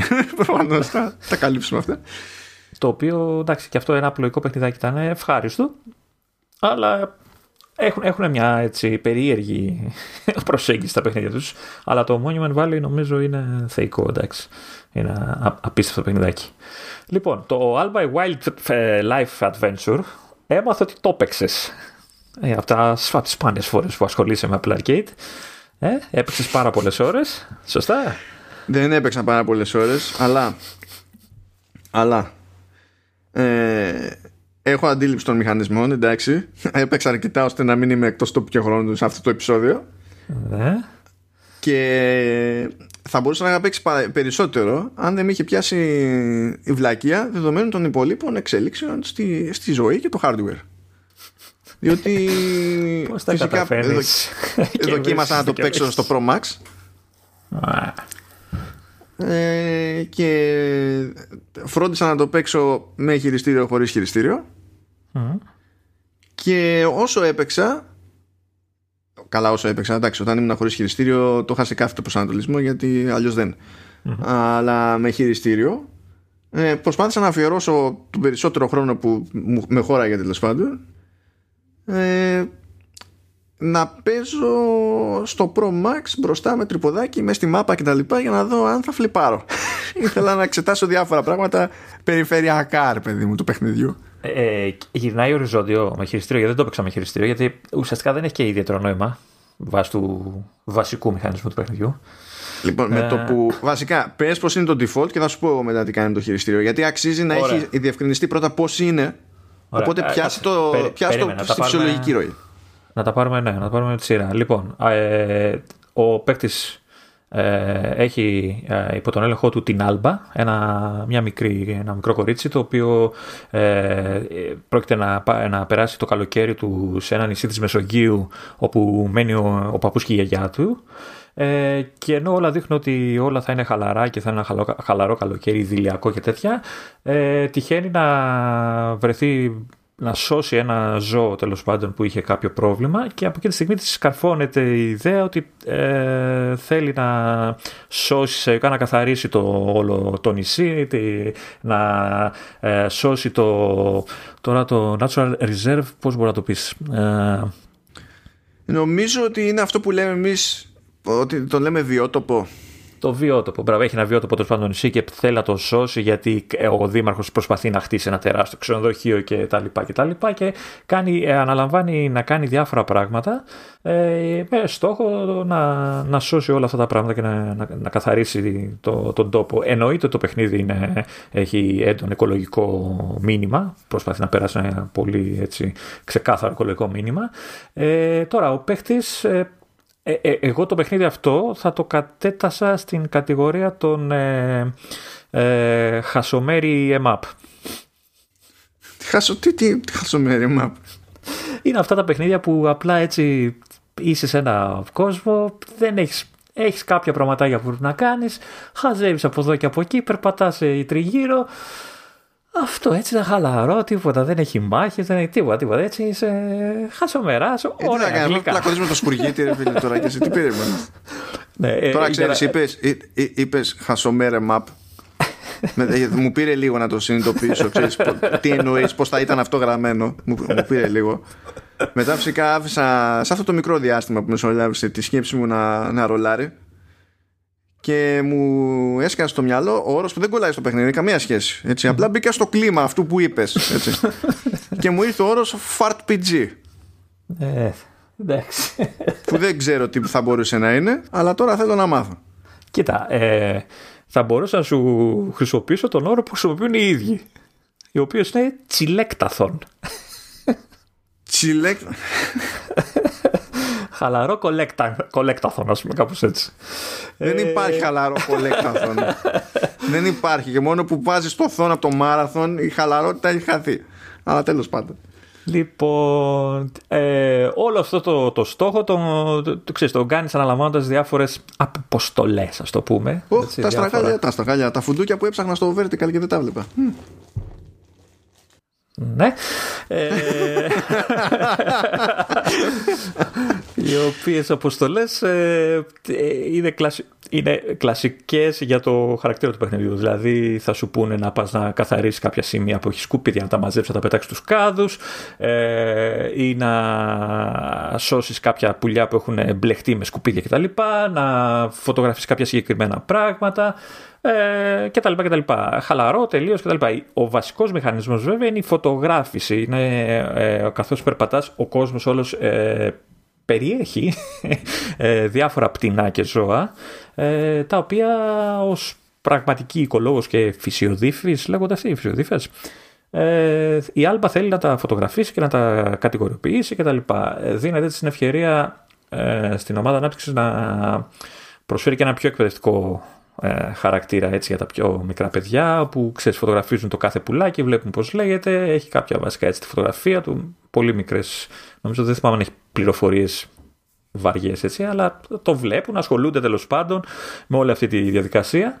Ε, και πιστρέφω τώρα σε αυτό που λέγαμε στην αρχή ότι και καλά δεν, αξι... δεν αξίζει, δεν ε, ε, προωθεί τη χρήση του χειριστηρίου γιατί η φωτογράφηση, η διαδικασία της φωτογράφησης γίνεται με το γυροσκόπιο. Δηλαδή εκεί που βρίσκεις το ζώο που θες να φωτογραφίσεις κουνάς τη συσκευή πραγμα... ε, ξέρεις, ώστε να κουνηθεί η κάμερα ανάλογα ε, να, να εστιάσεις στο σημείο που θες, να φωτογραφίσεις και να φωτογραφίσεις. Τώρα αυτό με το χειριστήριο ξέρω ότι δεν χρειάζεται το γυροσκόπιο, αλλά νομίζω ότι χάνει λίγο τη, τη φάση του.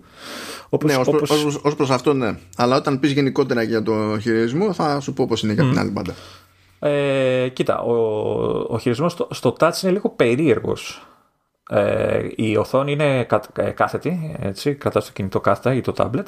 Ε, θα, θα έλεγα το κινητό. Μην ασχοληθείτε με άλλες συσκευές. Νομίζω μόνο με το κινητό έχει νόημα. Τουλάχιστον όταν το κρατάς, όταν παίζεις με touch και χωρίς χειριστήρια κτλ. Ε, τι γίνεται τώρα, ο χειρισμός. Ε, η κίνηση γίνεται κλασικά, δηλαδή ε, πατάς και έχει ένα σημείο που είναι ένα, ψηφιακό, ένα εικονικό μάλλον ε, μοχλουδάκι και κινείσαι. Αλλά η περιστροφή της κάμερας γίνεται ε, από τη μέση και πάνω της οθόνης. Δηλαδή, ε, για να πεις ότι περιστρέφω την κίνηση χωρίς να κινηθώ, πρέπει το δάχτυλο να, να κάνει swipe από τη μέση και πάνω της οθόνης. Από τη μέση και κάτω ε, θεωρεί ότι είναι, ξέρεις, ομοχλός, ρε παιδί μου, και κινείται ο χαρακτήρας. Θέλει λίγο συνήθεια, δεν είναι το πιο βολικό, αλλά δεν σου λέει και τίποτα γιατί δεν έχεις κάτι που θα σε αγχώσει να στρίψεις, ξέρεις, απότομα ή οτιδήποτε. Μιλάμε χαλαρά όλα κτλ. Ε, αυτό δεν ξέρω αν χρειάζεται να πω κάτι. Παιδικό, παιδικό οικογενειακό, family παιχνίδι εννοείται. Ε, μικρό σε διάρκεια. Κατάφερα και το τελείωσα μέσα. Ε, κάτι παραπάνω από 5 ώρες μου πήρε. Ε, αλλά με, τη, με το ότι κυνήγησα μέχρι το τελευταίο πουλί. δεν ξέρω πώς ακούγεται αυτό. Τα πιάσα όλα τα πουλιά. είπες, είπες ότι, είναι, ότι είναι χαλαρό κολέκτα. Ένιωσες να χαλαρώνεις ψάχνοντας το τελευταίο πουλί Λεωνίδα. Κοίτα, ε, ευτυχώς κατάλαβα στο τέλος γιατί μου είχαν μείνει γύρω στα αφού τελείωσα όλα τα βασικά που ουσιαστικά τελειώντας τα βασικά ε, quests quests, τέλος πάντων, deeds, κάπως. Ε, μαζεύεις αρκετά γιατί βρίσκεις αυτά που χρειάζεσαι, αλλά εκεί γύρω είναι κι άλλα, τα, τα φωτογραφίες κτλ. Είχαν μείνει γύρω στα 7-8 και λέω τώρα την, την κάτσαμε γιατί το νησί είναι μικρό σχετικά, δεν, έχει, δεν είναι πολύ μεγάλο σαν χάρτης. Αλλά τώρα μιλάμε για πουλάκια μερικών πίξελ, δηλαδή εντάξει, βγάζει και πολλά μοιάζουν και μεταξύ τους. Άντε τώρα να καταλάβεις ποιο είναι τι κτλ. Ευτυχώς έχει αυτό το ένα logbook το οποίο σου λέει ότι στην τάδε περιοχή σου λείπουν τόσα, οπότε πας περίπου και ψάχνεις σε εκείνη την περιοχή και ξέρεις ότι ένα από αυτά που είναι εκεί τέλος πάντων είναι αυτό που σου λείπει και τα λοιπά και τα λοιπά. Ε, αυτά δεν έχω. Ε, κατά τη διάρκεια, ε, πέρα από τη φωτογράφηση, κατασκευάζεις, ε, μάλλον διορθώνεις και κάποιες ε, κατασκευές που υπάρχουν εκεί.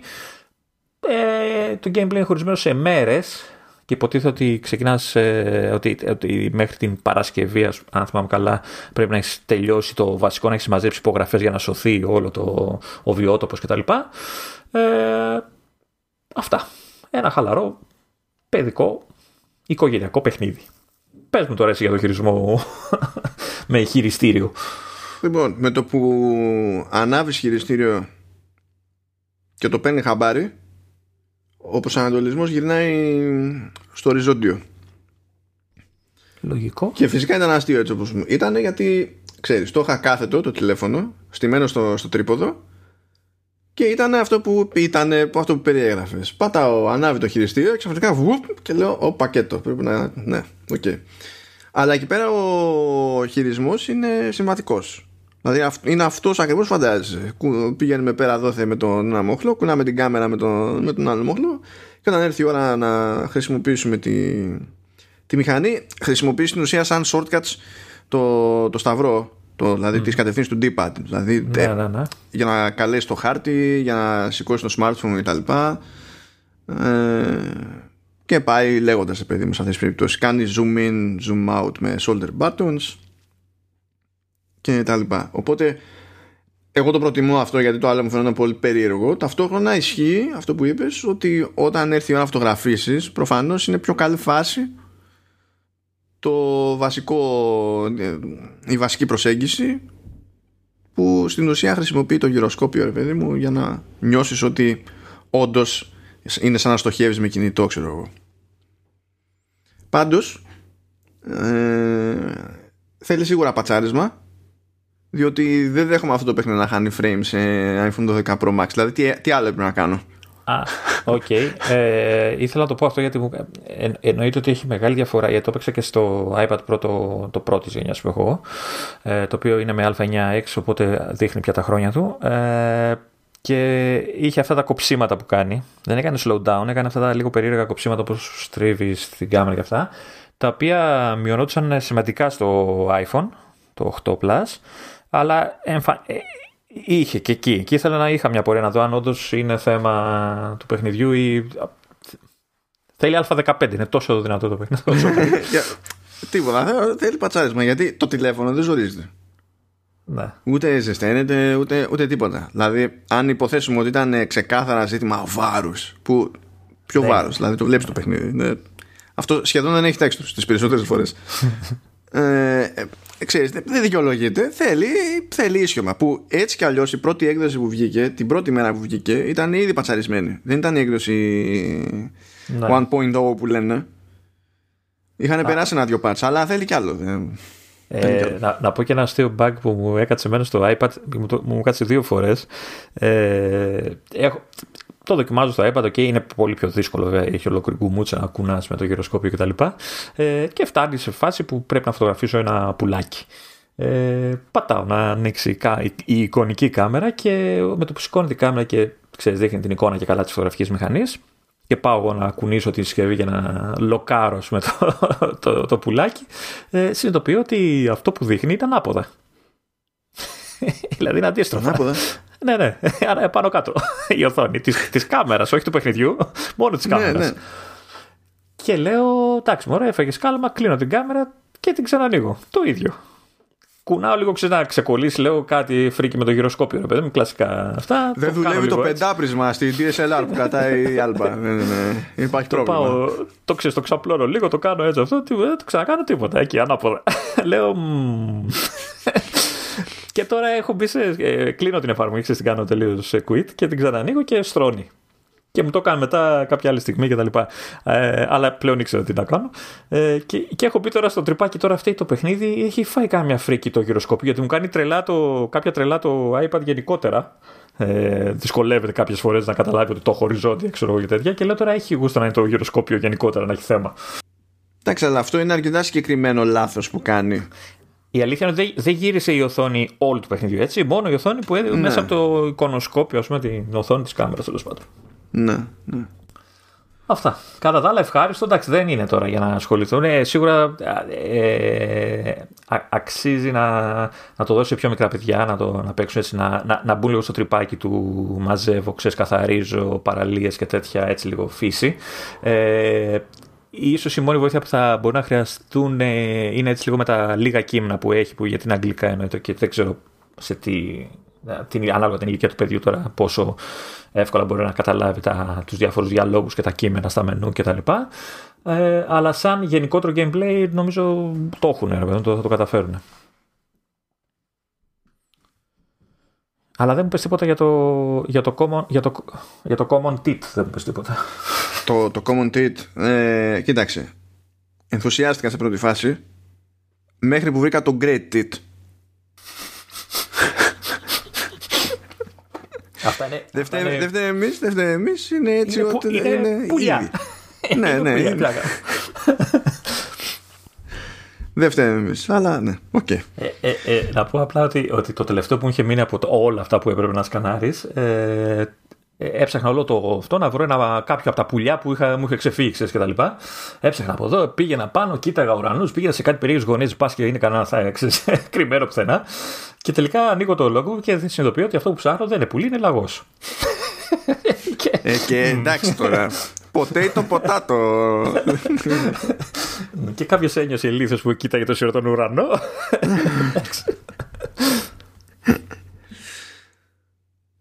λοιπόν, πάμε τις υπηρεσίες, ξεμπερδέψαμε. Έχουμε έτσι κάτι, κάτι ψηλά για να αλλάξουμε γεύση. Για να πούμε ότι καθαρίζουμε από τα... λοιπόν, ξέρω ότι θα κυλήσει ένα δάκρυ, αλλά η Apple λέει ότι αποσύρει την εφαρμογή Music Memos και προτρέπει όσους τη χρησιμοποιούσαν να ασχοληθούν πλέον με την εφαρμογή Voice Memos. Το οποίο είναι απολύτως λογικό, διότι είναι ανάλογο concept με το, με το voice memos να είναι και πιο ευέλικτο να τα λέμε. Το έχω προλάβει εγώ το music memos. Τι είναι να το έχεις προλάβει; Δεν το θυμάμαι αυτό εννοώ. Ότι σαν εφαρμογή δεν ήταν ε, του συστήματος. Όχι, δεν είναι του συστήματος, όχι. Α, γι' αυτό δεν την ξέρω. Δεν, δεν είναι του συστήματο. Το κατέβασε ξεχωριστά. Και τότε ρε παιδί μου ήταν στη φάση, ξέρεις, το είχε πλασάρει ω μια εφαρμογή. Μπορεί να χρησιμοποιήσει κάποιος μουσικός ή τραγουδιστής κτλ. Να του έρχεται μια ιδέα για να, το, να την καταγράψει επί τόπου και υποτίθεται ότι γινόταν σε ποιότητα τέτοια που εντάξει προφανώς έχεις εξάρτηση από το μικρόφωνο του τηλεφώνου αλλά μπορούσες να γράψεις ασυμπίεστα και μπορούσες να το χρησιμοποιήσεις μετά σαν sample ή δεν ξέρω και εγώ τι ανάλογα με το τι σύνθεση ή παραγωγή θα έκανες και να το μεταφέρεις στο, ε, σε GarageBand Project ή σε ε, Logic Pro Project και τα λοιπά αλλά όλο αυτό γίνεται και με το voice memos Επίσης το voice memos υπάρχει παντού στις πλατφόρμες της πλέον. Ενώ το music memos ήταν μόνο iOS ξέρω εγώ και τα λοιπά. Και βελτιώθηκε νομίζω το voice memos τώρα τελευταία δεν έβαλε κάποια έξτρα πραγματάκια. Νομίζω στο voice βέβαια κομμάτι. Ναι, κοίτα, στην ουσία στα ίδια formats που έγραφε, στα ίδια γράφει. Αλλά με τις τελευταίες εκδόσεις των λειτουργικών ε, σε αφήνει να οργανώσει τις ηχογραφήσεις σε φακέλους που πριν δεν γινότανε και φόσον γράψεις έχει επιλογή πώς είναι ρε παιδί μου το ξεχάσει και πώς λέγεται στο... στην εφαρμογή φώτος που και καλά ξέρεις έχει ένα κουμπάκι και το πατάς και σου ισιώνει ό,τι νομίζει στη φωτογραφία που έχει το, το, που έχει το ραβδάκι και καλά για ναι. σήμα έχω ξεχάσει πώς λέγεται θα το βρω και θα σε σώσω καλά, το correction βέβαια γενικά τώρα πώς λέγεται ναι. ειδικά Τέλος πάντων έχει κάτι ανάλογο εκεί που στην ουσία το ε, τσεκάρει το track και κόβει θόρυβο. Δηλαδή το πατάς μια φορά, περιμένεις και μαζεύει ό,τι μαζεύει. Στα ελληνικά του πάντως το λέει, ε, πώς το λέει ε, αυτόματη βελτίωση. Αυτοβελτίωση για την ακρίβεια. ναι, τώρα δεν ξέρω πώς το λέει εδώ πέρα αλλά νομίζω ότι έχει το το ίδιο γκλίφ ξέρω εγώ ναι. Αλλά είναι αφού, αφού, αφού γίνει η ηχογράφηση. Δεν είναι ναι. κάτι που το πατάς και είναι ενεργό την ώρα που γράφεις κάτι σε voice memos. Είναι κατόπιν ερωτής. Οπότε ε, γυρνάμε, παρατάμε audio ε, hijack και ξεκινάμε να γράφουμε σε voice memos πια. Το, το κάνεις εσύ άλλωστε. αυτό δηλαδή, ε, είναι, αυτό υπονομεύεσαι με το αστείο σου αυτό, διότι εγώ το έκανα αναγκαστικά. και όχι τίποτα άλλο. Ξέρεις, με το χειρότερο; Το χειρότερο είναι ότι και το έκανα αναγκαστικά και σε όλη την περίοδο της μπέντα είχα ξεχάσει ότι έπαιζε αυτή η λειτουργία και δεν το δοκίμασα ποτέ για να δω αν με εξυπηρετεί.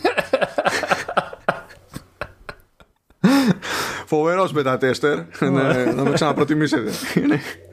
Beta tester. ναι, ναι. Μόνο, μόνο τέτοια. Ε, οπότε ναι, πάει αυτό το, αυτή η φοβερή συγκλονιστική εξέλιξη. Να πάμε σε κάτι πιο σοβαρό. Να σου πω, Λεωνίδα, ξέρεις για πάρτι σου τα βάζω αυτό στο πρόγραμμα. Άντε, η άντε να Microsoft, άντε να η Microsoft ξεκίνησε σε beta, έτσι, γι' αυτό λέω ότι είναι πρώτη preview, ξέρω εγώ, πρώτο preview version του emulation 64 εφαρμογών Windows σε Windows PC με ARM γιατί προηγουμένως δεν γινόταν ούτε σε Windows on ARM είχε emulation μόνο για 32 bits εφαρμογές. Τώρα άρχισε και με τις 64 bits βλέπεις τα βήματα ναι, ε, και βλέπω ότι δεν, δεν ακούει και καλά λόγια ακόμα. Έτσι, τσέρνεται ακόμα. Τα πάντα σέρνεται. Ναι, νομίζω. Κάτσε να δω να ανοίξω λίγο το, το Good Links εκεί πέρα που είναι το κουβαδάκι μου με, με τα άρθρα που μετά δεν προλαβαίνω να, δια, να διαβάσω γιατί να αποθηκεύω περισσότερα από όσα πρέπει. Βασικά κάπου είδα εγώ ένα ότι κάνανε benchmark μεταξύ Surface και εμένα και εντάξει. ναι, α, αυτό, αυτό, αυτό έψαχνα βασικά. Εγώ το είδα από το Extreme Tech, αλλά νομίζω το έκανε το PC World το, την ίδια τη δοκιμή. Η πλάκα είναι ότι αν δεν αλλάξουν τα πράγματα σε επίπεδο hardware, ε, αν η Microsoft αποφασίσει κυκλοφορήσει τα Windows on ARM, ξέρεις, ε, commercial, ρε παιδί ξέρεις, να μπορεί να τα αγοράσει κάποιος χωρίς μηχάνημα κτλ. Ε, αν δεν αλλάξει τίποτα στο hardware, ε, παίζει ο Mac με εμένα είναι το καλύτερο μηχάνημα για Windows, έτσι. Θα ξαναγυρίσουμε σε αυτό το, το αστείο που είχαμε πριν από χρόνια. Το καλύτερο Windows laptop ήταν το MacBook Air, ξέρω εγώ. Γιατί πότε που, φύγαμε που από αυτό το αστείο; Δεν κατάλαβα πότε φύγαμε από αυτό το αστείο. Ακόμα έτσι ισχύει. Τα καλύτερα, τα, τα καλύτερα Windows machines είναι η Mac. Ναι, δεν θα διαφωνήσω. Απλά, ρε παιδί μου, στην αρχή ήταν τόσο ξεκάθαρο που δεν γκρινιάσανε ναι. πολύ ούτε οι πισάδες. Ε, μετά έγινε λίγο πιο φλού η φάση. ε, και τώρα επανερχόμαστε. Είναι, είμαστε σε αυτό το, το στάδιο. Λοιπόν, και επειδή είμαστε σε αυτό το στάδιο, θα κάνουμε skip τα πάντα. Ε, τι θα σας πω, ναι, γενικά κάντε update. Βγήκαν εκεί τα πάντα όλα για κάθε αυτό. Δεν θα, δηλαδή, είχαμε σκοπό να, εξηγη... να θυμίσουμε δύο πραγματάκια που γίνονται εδώ και εκεί. Να βγει και το fitness, Αλλά... δεν είπαμε. Κοίτα, να, ας πούμε τουλάχιστον το ένα που μας καίει και τους δύο. Η εφαρμογή TV έχει πλέον tab ξεχωριστό για TV Plus. Αντί να καθόμαστε και να κάνουμε πυρουέτες. Ναι, ρε δηλαδή... φίλε, επιτέλους ναι, εντάξει. Αυτό είναι βλακώδες μου. Ε, ήταν, ήταν πέδεμα. Το άλλο που αξίζει να, να πούμε είναι ότι πέρα από τα update ξέρεις, τα 14 και τα Big Sur και τα λοιπά, ότι και όσοι έχουν παλιότερες συσκευές έχει βγει πάλι update το 12.5 σε iOS δεν θυμάμαι σε macOS ποιο είναι. Ε, Τέλος πάντων, βγάλαν κάποιο security και νομίζω στα, στο iOS ε, ότι το update ε, προσθέτει ε, τα notifications για το κορονοϊό και τα λοιπά. Αυτό το σύστημα τέλος πάντων όλο που υπάρχει στα καινούργια. Οπότε ακόμα και πάλι συσκευές μπορούν να τρέξουν να κάνουν το update. Πάμε όμως στο, στη σοβαρή εκκρεμότητα που έχουμε και έλεγα ότι θα τελειώσουμε κάποτε. Το είχα ξεχάσει τελείως. Ε, μα, ναι, τι, ναι, τι, ναι. Το καθαρίσαμε λέω σήμερα το, το επεισόδιο. Τι να γίνει, τι να γίνει. Τι να γίνει. Έπεσε στα χέρια μου ε, το, το MacBook Air με εμένα. Είχαμε κάνει εκεί κάτι ξεπέντε στο προηγούμενο επεισόδιο γιατί δεν είχα προλάβει να δοκιμάσω και τίποτα. Στο μεσοδιάστημα, δηλαδή σε αυτό το λίγο χρόνο που είχαμε το μηχάνημα, μπόρεσα να δοκιμάσω και, και δύο πραγματάκια εδώ και εκεί. Λοιπόν, Πρώτα απ' όλα θέλω να μου πεις Λεωνίδα αν υπάρχουν, ε, αν έχεις καμιά απορία που υπάρχει ελπίδα, ξέρεις, να την απαντήσω. Ε, δεν, δεν ξέρω, μόνο οι επιδόσεις είναι, αλλά έχω ακούσει τόσα πράγματα ε, που το, η μόρια απορία είναι αν όντως λένε αλήθεια, ρε παιδί μου, είναι όλα στημένα, ξέρω εγώ, κάπως έτσι, είναι όλα φτιαγμένα ώστε να φανούν ότι τα εμένα πετάνε. Καλά, δεν είναι.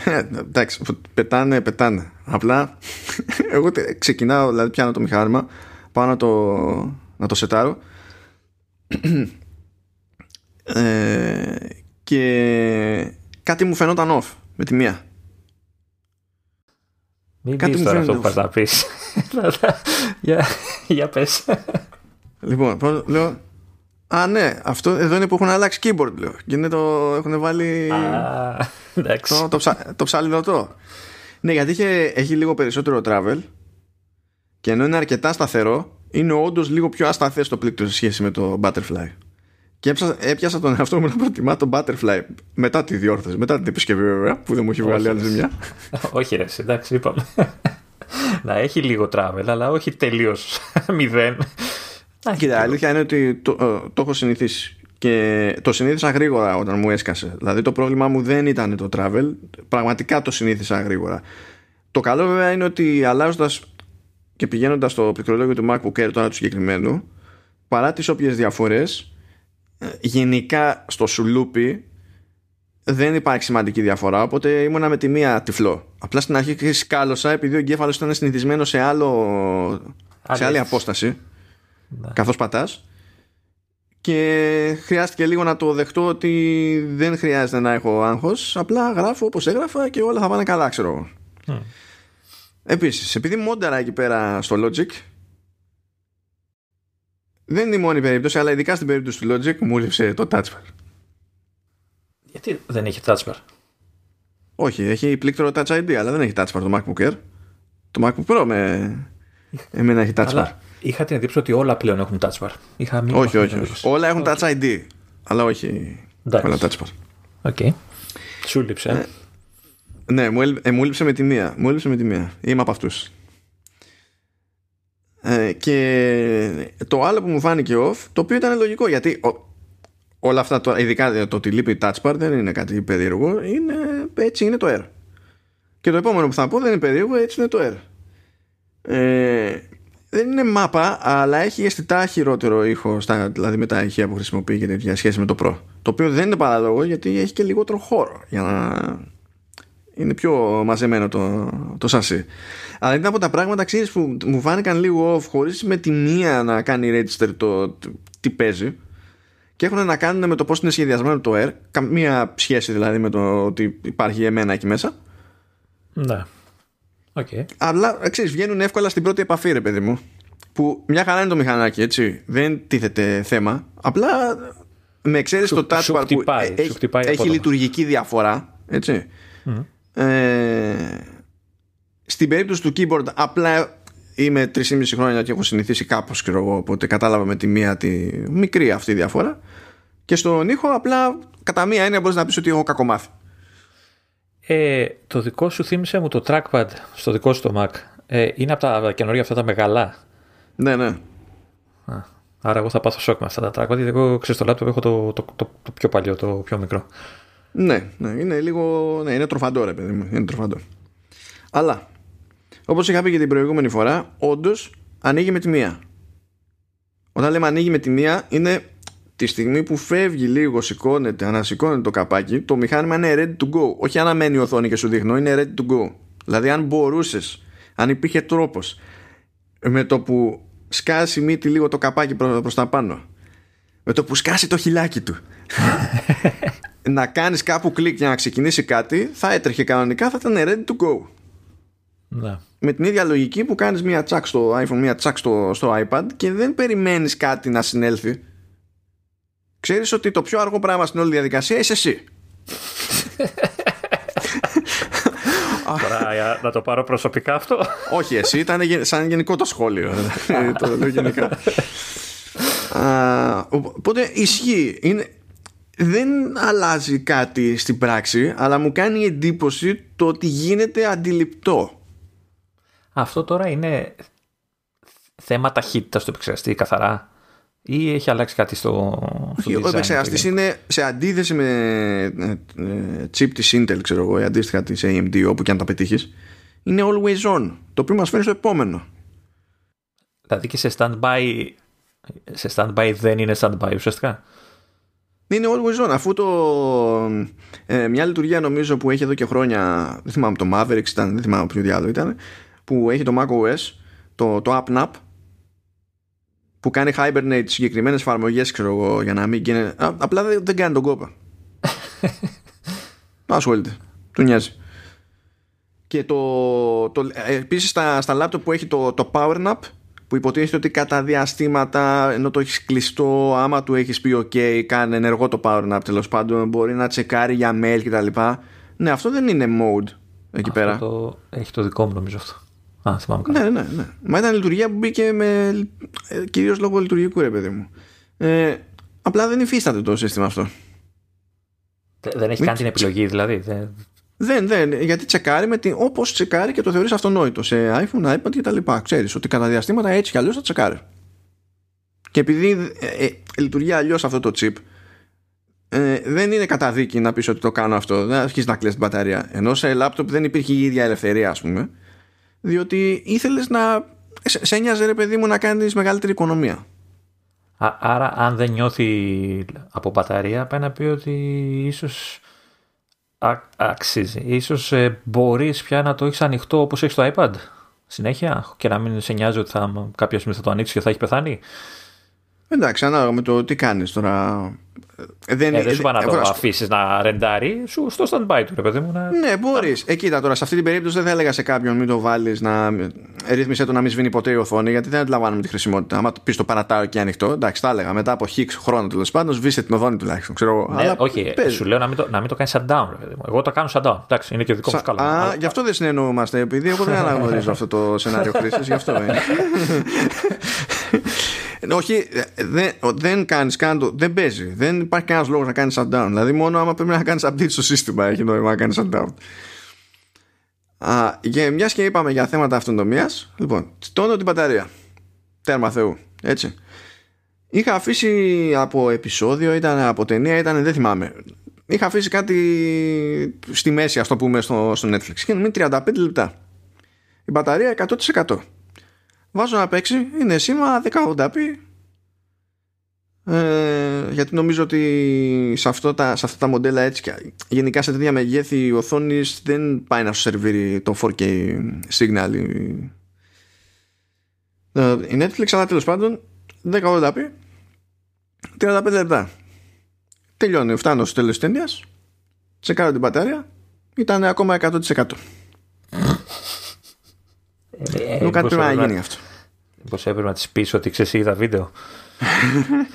Ξέρω να το γράψω. ε, Ραβασάκι. Ε, λέω, ωραία, ας δοκιμάσουμε κάτι άλλο. Βάζω 1080p HEVC που σαν codec, έτσι, όπως και να το κάνεις, πα- ό,τι acceleration και να παίζει και παραπάνω σε σχέση με το, το AVC, το H264 δηλαδή. Λίγο παραπάνω, πολύ παραπάνω δεν έχει σημασία και παραπάνω. Έβαλα λοιπόν μια ταινία που ήταν 2 ώρες και 10 λεπτά. Λοιπόν, είχε ξεκινήσει στο 99% όταν το έβαλα ή στο 98 κάπου εκεί και όταν τελείωσε η ταινία ήμουνα στο 89% Δύο ώρες μετά είπες. Ναι, δύο ώρες και κάτι αν παίξω το ίδιο πράγμα στο MacBook Pro η μπαταρία έχει πάει από το 100% στο 60 κάτι Ναι. Βέβαια είναι πιο παλιά μπατάρια, βέβαια, έτσι.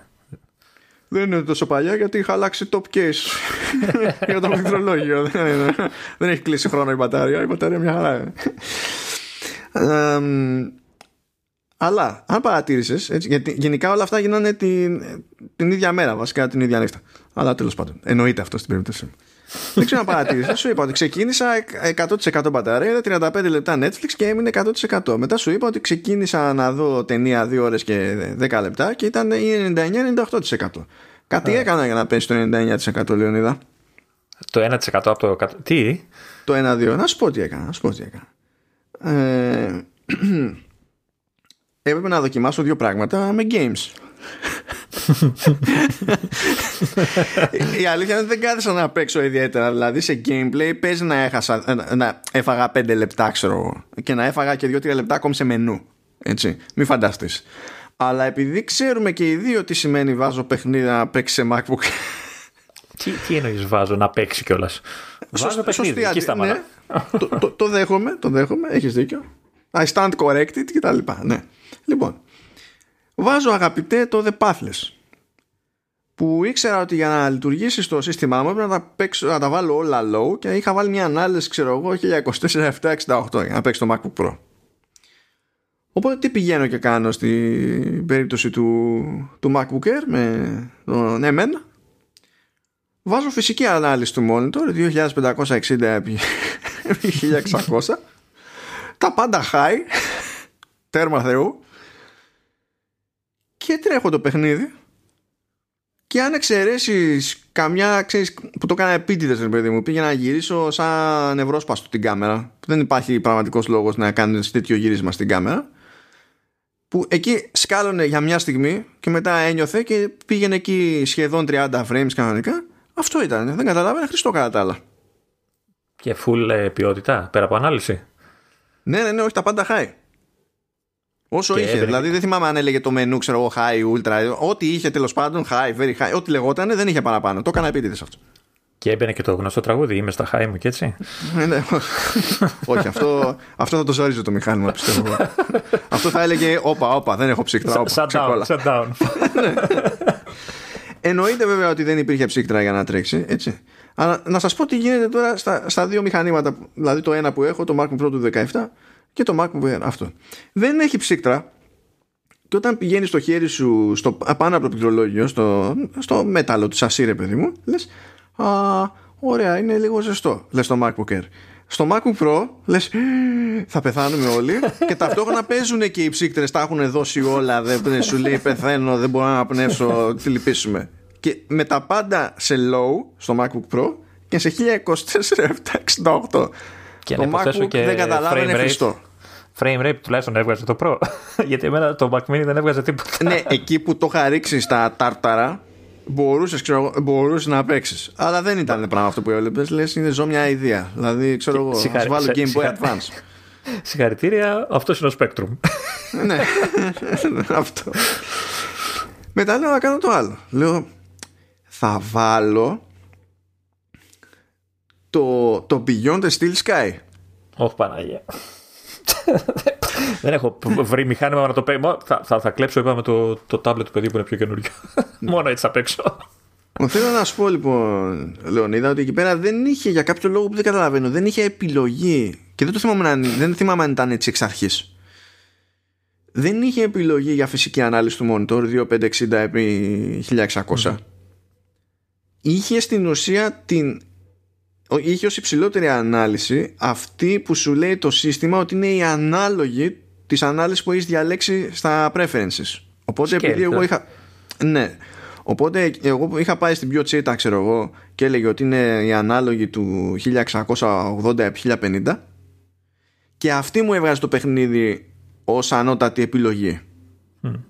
Οπότε δεν μπορούσα να πω στο σύστημα πήγαινε πιο πάνω με την ελπίδα να μου πει και το παιχνίδι «Α, να τώρα έχω και αυτό». Ναι. Ε, ίσως αν έβρισκε αυτά τα utilities που ελευθερώνουν τις αναλύσεις, δεν ξέρω.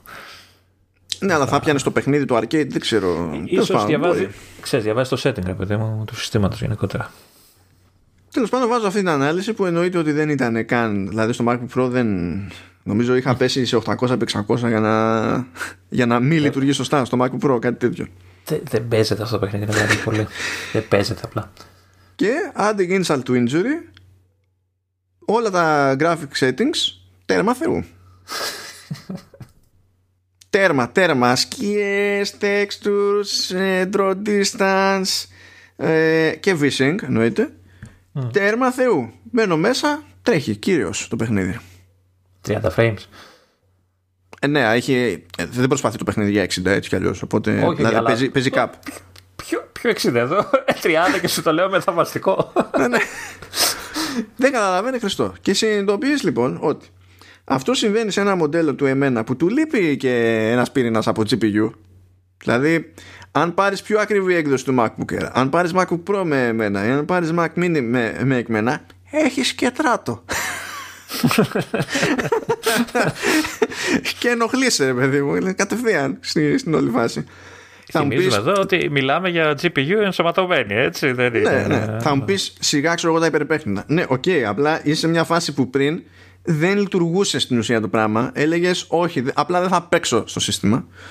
Και θα πει και κάποιος ότι να, εγώ έχω, είμαι με MacBook Pro του 2017 κτλ. Θα του πω πάρα πολύ ωραία, αλλά η GPU της Intel, ενώ ειδικά την τελευταία χρονιά κάνανε ένα άλμα της προκοπής, δηλαδή τα τελευταία MacBook με Intel εφόσον έχουν ε, τελευταία σπουρνιά CPU δεν είναι υπερσαπίλα.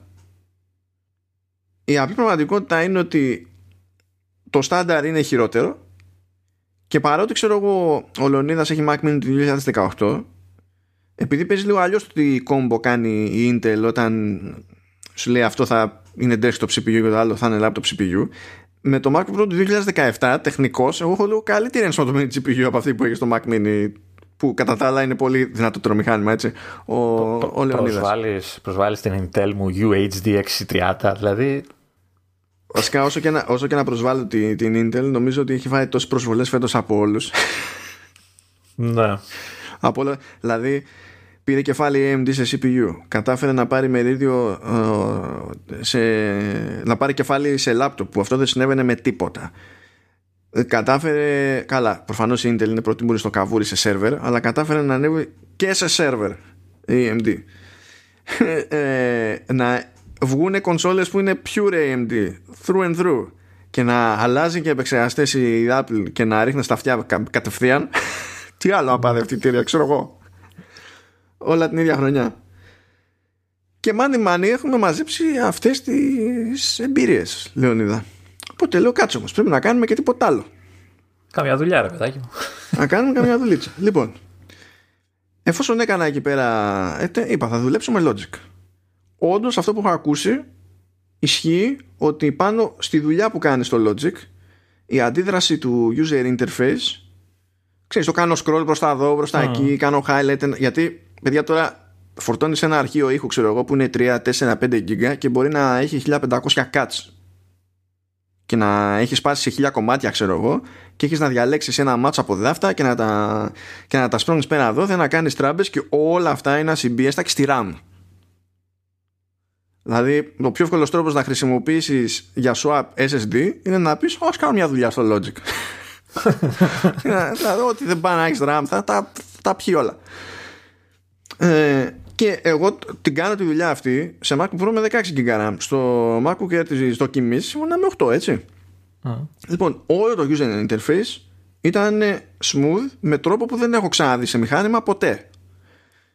Και δεν θα μου έκανε φοβερή εντύπωση γιατί λες εντάξει έχω MacBook Pro του 17 αλλά επειδή το άκουσα και από άνθρωπο που δουλεύει Logic Pro σε iMac Pro Α, Είναι καλά αυτά ε ναι λες μμ, μμ, μμ, μάλλον μμ, το εννοεί δεν αλλάζει κάτι στον τρόπο με το οποίο δουλεύεις εκείνη την ώρα αλλά και μόνο που ξέρεις δεν βλέπεις κάτι που ήταν σαν να σκαλώνει ενώ δεν σκαλώνει δεν επηρεάζει την ταχύτητα με την οποία δουλεύεις σου κάθεται κάπως ρε παιδί μου Μμ. Λες, αλλά ωραία. Το ζήτημα είναι να κάνουμε export. Να πάρουμε αυτά τα gigabytes του ήχου και να του πούμε ότι πρέπει να τα κάνεις σε ένα WAV. Οκ. Εκεί λοιπόν έκανα export το ίδιο project και στο MacBook Pro μου και στο MacBook Air. Που εκεί περίμενα να έχει τεράστιο πλεονέκτημα το MacBook Air, αλλά δεν είχε. Δηλαδή, στο Pro μου πήρε 3 λεπτά και 33 δευτερόλεπτα και στο Air μου πήρε 2 και 52. Τώρα, ξεκάθαρα το Air είναι πιο γρήγορο. Ε, περίμενα ότι θα έχει ως bottleneck τη RAM για τους λόγους που είπα. Να. Περίμενα όμως να ρεφάρει σε κάποιο βαθμό γιατί δεν είναι και τώρα export αυτό που σου παίρνει πολλή ώρα για να πεις με φάγε throttling. Αλλά περίμενα να ρεφάρει με το πλήθος των πυρήνων. Γιατί έχω μόνο δύο έτσι στο σύστημά μου. Αλλά δεν ρεφάρισε με το, με το πλήθος των πυρήνων πράγμα που μου δημιούργησε την υποψία ότι το logic ως logic δεν κάνει την καλύτερη δουλειά με την αξιοποίηση πάρα πολλών πυρήνων. Παρ' όλα Ε, αυτά ναι, πες. Η άλλη ερώτηση είναι το Logic είναι με ένα native. Ναι, ναι, ναι. κάνει Αυτά που updates. λέμε τώρα τα κάνω σε, σε native. Ωραία. Και το, το ζήτημα είναι στο φυσικό να δούμε, ξέρεις πώς λειτουργεί το πράγμα, ρε παιδί μου. Native εδώ, native και εκεί. Κερδίζεις χρόνο, ρε παιδί μου, έτσι. Δηλαδή, αν, αν άλλαζε κάποιος CPU και μια διεργασία που του παίρνει πριν 3,5 λεπτά και κάτι, τώρα του παίρνει 3 παρά και το δεις αυτό σαν ποσοστό βελτίωσης, θα έλεγες καλή φάση. Ωραία επένδυση. Αλλά εδώ νομίζω ότι είναι συνδυασμός τώρα RAM και της ιδιαιτερότητας του software. Έπρεπε να δοκιμάσω όμως αυτή μου τη θεωρία. Οκ. Οπότε, τι γίνεται, όταν θα κάνω export σε WAV, ε, μετά έρχεται η ώρα, ρε παιδί μου, να το μετατρέψω αυτό σε MP3. Και έχω ένα συγκεκριμένο utility που λέγεται forecast, που κάνει μόνο αυτό. Καλά, σε αφήνει να φτιάξει και chapters κτλ. Αλλά το βασικό που κάνει με το που ανοίγει αρχείο δεν σε ρωτάει καν. Αρχίζει και κάνει τρα, ε, transcode σε MP3. Και τι βλέπεις την πρόοδο, ρε παιδί μου, κανονικά. Αυτό όμως το utility ξέρω ότι έχει φήμη ότι καταπίνει πυρήνες. Σου λέει πόσο έχεις, τόσου. Πώς θέλεις, όλου θα σου πει. θα κάνω, ρε παιδί μου, θα πετάξω έτσι και έχω άπειρου πυρήνες, θα πάω σφαίρα, καρφί. Αλλά ξέρω τι να τους κάνω. Ξέρω, μπορώ να τους τσιτώσω. Δεν με νοιάζει πώς είναι. Θα τους τσιτώσω. Εκεί λοιπόν να σου πω ότι κάνω τη μετατροπή σε MP3 στο MacBook Pro και μου παίρνει ένα λεπτό και 22 λεπτά. Ναι, και 22 δευτερόλεπτα. Δεν θα παραπονεθεί κανένας, γιατί μιλάμε για μια εκπομπή, ξέρω εγώ, που κρατάει μια μισή ώρα. Δηλαδή θα περιμένω μια μετατροπή ένα λεπτό και 22 δευτερόλεπτα, κανείς δεν τα βάζει μαύρα. Mm. Το βάζω στο air. Εδώ είναι το ιδιαίτερο της υπόθεσης. Αλλά θα σου το πω, θα, το, πω, θα το καταλάβεις. Κάνει 16 δευτερόλεπτα. Και το forecast δεν είναι Apple Silicon Native. Οκ. Okay. Και σου κόβει τη μαγιά. Θα ήταν instant, δηλαδή δεν θα το έκανε καν. θα έκανε απλά Θα μπερδευόμουν, θα νόμιζα ότι χάλασε. Ξέρω εγώ αυτό. Ότι δεν έγινε ποτέ, δεν έφτιαξε ποτέ MP3. Okay. Αυτό δεν ήταν. και εδώ δεν περίμενα να έχει διαφορά, γιατί λέω αυτό ξέρω ότι θα πιάσει όλους τους πυρήνες και κάτι θα κάνει. Αλλά ξέρεις, όντας μη native, λες, εντάξει, ξέρω εγώ τι να περιμένω. Ξεφτιλιστήκαμε. Απλά, χαλαρά, αγόγγιστα.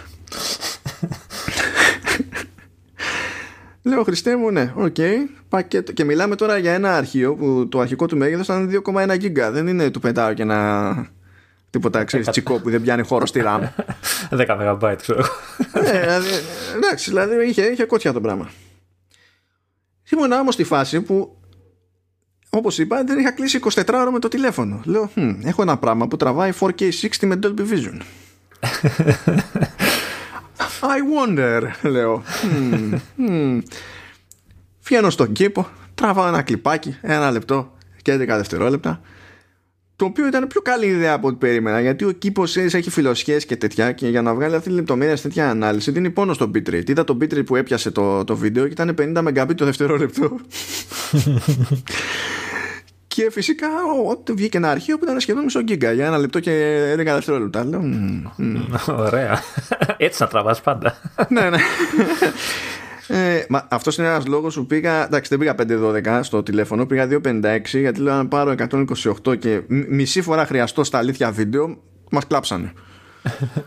Οπότε ναι, οκ, okay, τέλος πάντων. Το τραβάω αυτό και πετάω το αρχείο ρε παιδί μου και στο MacBook Pro και στο MacBook Air. HVC αυτό τραβηγμένο έτσι κι αλλιώς και ήθελα να το κάνω export σε 1080p πάλι HVC αυτό το κάνα επίτηδες γιατί; Αν του, του λέγα κάνε export σε, στο ίδιο format και στην ίδια ανάλυση μπορεί να μου έκανε pass ρε παιδί μου ναι. Και δεν ήθελα. Ήθελα να, το... ήθελα να είμαι σίγουρος ότι θα μπει στη διαδικασία να υπολογίσει staff από την αρχή. Και όταν του λες άλλαξε ανάλυση, θα μπει στη διαδικασία να κάνει render από την αρχή. Και του είπα, ρε παιδί μου, θέλω να γίνει export σε 1080p. Από 4K60. 1080p 60 πάλι έτσι, αλλά από ανάλυση από 4K 1080. Το MacBook Pro λοιπόν χρειάστηκε για 1 λεπτό και 11 δευτερόλεπτα βίντεο 5 λεπτά και 2 δευτερόλεπτα. Λες, χαριτωμένο, αλλά αν είχα μεγάλο project θα γερνάγαμε εδώ. Ξέρω εντωμεταξύ ότι παίζει acceleration από το hardware, έτσι. Ξέρω ότι είμαι σε CPU που έχει hardware acceleration για HVC. Και σε νεότερα MacBook από μένα, το acceleration σε αυτή την περίπτωση γίνεται από το τσιπάκι το T2. Αυτό απλό info. Το βάζω στο MacBook Air. Τέσσερα λεπτά. Α, 5 λεπτά 0-2 είπαμε έτσι πριν. Ναι, ναι. 23 δευτερόλεπτα. Έλα, ε, δεν το έκανε ρε μαλάκα. Δεν το έκανε, έλα τώρα. Αρχίζει, κουνιέται η μπάρα, λέω εντάξει, είναι bug. Ρε, ψέματα σου είπε, δεν το έκανε. Λέω αποκλείεται να πάτησα 1080, θα το είπα 480 ξέρω εγώ και θα μπερδεύτηκα. Αυτό. 20 δευτερόλεπτα. Αποκλείεται. Τίποτα, ψέματα, ήταν μαύρο η οθόνη. Ξεφτυλίστηκα απλά, Λεωνίδα, δεν...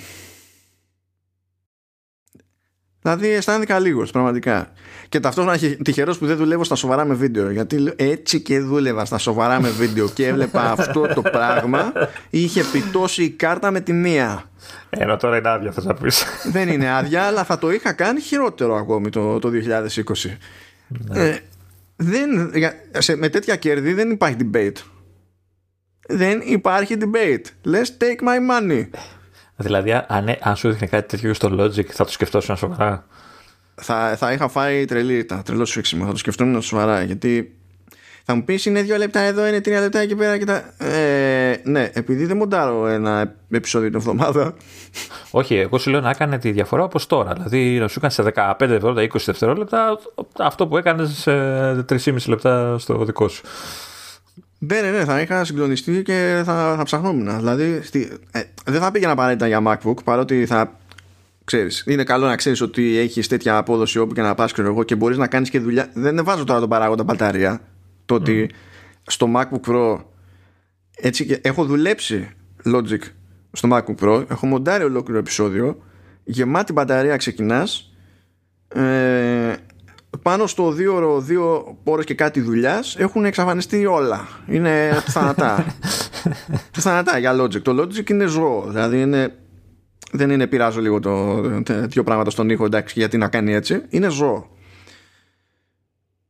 Και να ξέρω ότι μπορώ να το κάνω αυτό και on the go και να μην με ενδιαφέρει το τι θα γίνει με την μπαταρία είναι και, αυτός, είναι και αυτό προφανώς σημαντικό. Αλλά σε αυτή την περίπτωση αν, αν σκιαζόμουν τόσο για άλλους λόγους είναι πιο πιθανό να πήγαινα για Mac Mini με τη λογική ξέρεις ότι έχω ένα laptop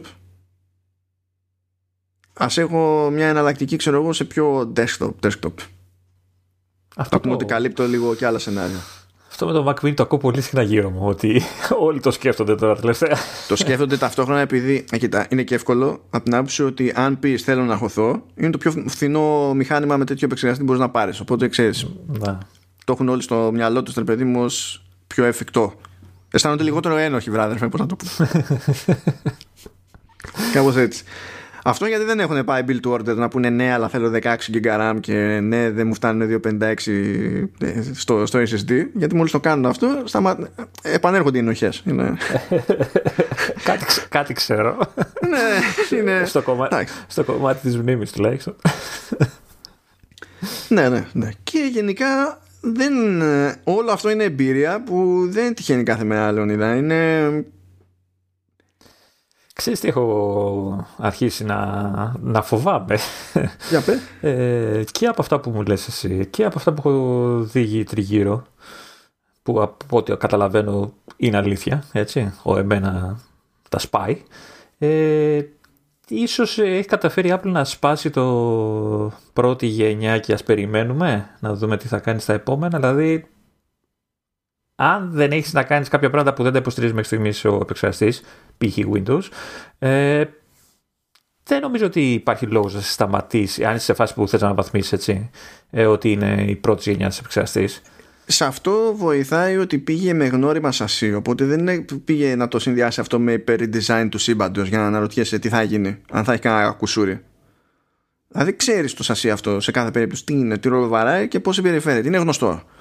Ξέρεις και το πληκτρολόγιο γιατί είναι το δοκιμασμένο ξέρεις και το trackpad τόσα χρόνια ναι και η οθόνη είναι ok εντάξει η κλασική οθόνη κτλ το, το, το, μόνο που φοβάσαι σαν πρώτης γενιάς είναι το εσωτερικό, έτσι, το design το εσωτερικό. Το, το πώς έχει αλλάξει λόγω του εμένα, ρε παιδί μου, αυτό το ναι, πράγμα. Ναι, εντάξει, τι, τι αυτό το πράγμα δεν, δεν καίει καν αυτά που καίγανε οι επεξεργαστές που έβαζες πριν, ας πούμε. Δηλαδή, αφού δεν ζεσταίνεται το ρημάδι, πώς να, πάρει, πώς να πάθεις ζημιά, ξέρω εγώ. Δηλαδή, από τι είναι φτιάχνω πλαστελίνη, όχι. Άρα δίκαιο έχω που έχω αυτή την, την εντύπωση έτσι ότι ε, αν δεν έχεις πράγματα που δεν τα υποστηρίζει και μπορείς να κάνεις τη δουλειά σου κανονικά, δεν υπάρχει λόγος να περιμένεις μια δεύτερη γενιά και αυτά. Δηλαδή, σε υπερκαλύπτει. Δεν έχεις φόβο. Ότι, δηλαδή, ναι, παλιά έλεγες, ότι... εγώ, άλλαζε το iPhone design και λες, Α, θα περιμένουμε το επόμενο που θα είναι πιο σόι. Ξέρω εγώ, λέγαμε. Κάπως έτσι. Ναι, μα αυτό ήταν γενικό ρε παιδί μου φαινόμενο. Ε, και είναι, μπορώ να πω, γενικό φαινόμενο στην περίπτωση της Apple. Δηλαδή, βγαίνει το πρώτο MacBook Air. Καλή φάση, αλλά ήταν το πιο off MacBook Air. Ναι. Ε, Αντίστοιχα, βγαίνει το 12 το MacBook. Δεν πρόλαβε ποτέ να γίνει πραγματικό revise το, το σύστημα. Ήταν all off. Γενικά. σαν συνολικό product, παύλα, value proposition, ξέρω εγώ. Το δεκάρι λέμε το σύγχρονο, όχι το παλιό του πλαστικό, έτσι. Το οποίο μπορεί να, να πάρει ουσία τώρα, αν το βγάλει. Ναι, τώρα δεν θα ήταν άκυρο. Τώρα θα ναι. έβγαζε νόημα. Τότε δεν έβγαζε νόημα. Τότε ήταν πιο αργό από το θάνατο. Δηλαδή δεν. Κοίτα, δεν... εικάζω ότι οι περισσότεροι θα σταματήσουν σε, στη φάση έχει λίγες θύρες. Έτσι, περιμένουμε να δούμε τι θα κάνει με τους extra controller που χρειάζεται κτλ. Ε, εντάξει, τα Windows κάποιοι, οκ. Okay. Ε, τι άλλο; Θα του λείπει. Αυτό με τις θύρες με σφίγγει και εμένα, γιατί ξέρω ότι χρειάζομαι παραπάνω. Αυτή τη στιγμή που μιλάμε, χωρίς να έχω πάει full monty, ξέρω εγώ, με, δεν είναι καν το χειρότερό μου σενάριο, έχω mm. πιασμένες τρεις τι τέσσερις θύρες Thunderbolt. Οπότε... Να. να. Και, το, και η μνήμη. Που κά, για κάποιους στα 16 είναι τίποτα. Έτσι. Οπότε ναι, ναι, ναι. Μόνο αυτό που και πάλι δεν είναι απαραίτητο θα είναι άλλη γενιά, απλά θα είναι κάποιο μοντέλο πιο μη base, ας πούμε, όχι ε, απλό, ας το πούμε. Μα δεν νιώθει. Γενικά είναι πιο γρήγορο. Ανοίγεις πράγματα με emulation και είναι πιο γρήγορο από αυτό που περιμένεις και παίζει και games. Δεν ξέρω τι άλλο. Δηλαδή είναι όλο ανέκδοτο. Έχω την εντύπωση ότι φοιτητές και τέτοια είναι super ένα τέτοιο μηχάνημα. Καλά, αυτό ναι. Για, για ξέρεις, πανεπιστήμιο, φάση, εργασίες κτλ. Δεν νομίζω ότι θα τους λείψει κάτι. Ναι, ναι, πραγματικά. Και βλέπω ότι πηγαίνει και αρκετά γρήγορα η αγορά στο, στο θέμα της συμβατότητας της, με M1 και με Universal Labs. Βλέπω... Ε, ήθελα να το πω κι εγώ αυτό. Ναι. ναι. Γιατί ε, και, και, πηγαίνει και εταιρεία που δεν την περιμένεις, έτσι. Μόλις ναι, βγήκε ναι. το Office με εμένα, έτσι. Η ναι. Microsoft. Ε... Στον κόσμο του, του Windows, οι developers έχουν κινηθεί πολύ πιο αργά. Και μιλάμε τώρα για μια φάση στην μπάντα της Apple που είχαν hardware για να αρχίσουν να δουλεύουν από το καλοκαίρι και πραγματικό προϊόν, ας πούμε, έχουν εδώ και 15 μέρες ναι, όχι. Είδα το Office, είδα τον Firefox, νομίζω, είπε ότι υποστηρίζει. Ε, η Adobe, αν θυμάμαι καλά, έχει, ή θα, τέλος πάντων. Εδώ έβγαλε νωρίς νωρίς τέτοια έκδοση για εμένα του Chrome ή Google που, ε, που θέλει τρία χρόνια για να βάλει dark mode, ας πούμε, σε, στο, σε κάτι στο iPad.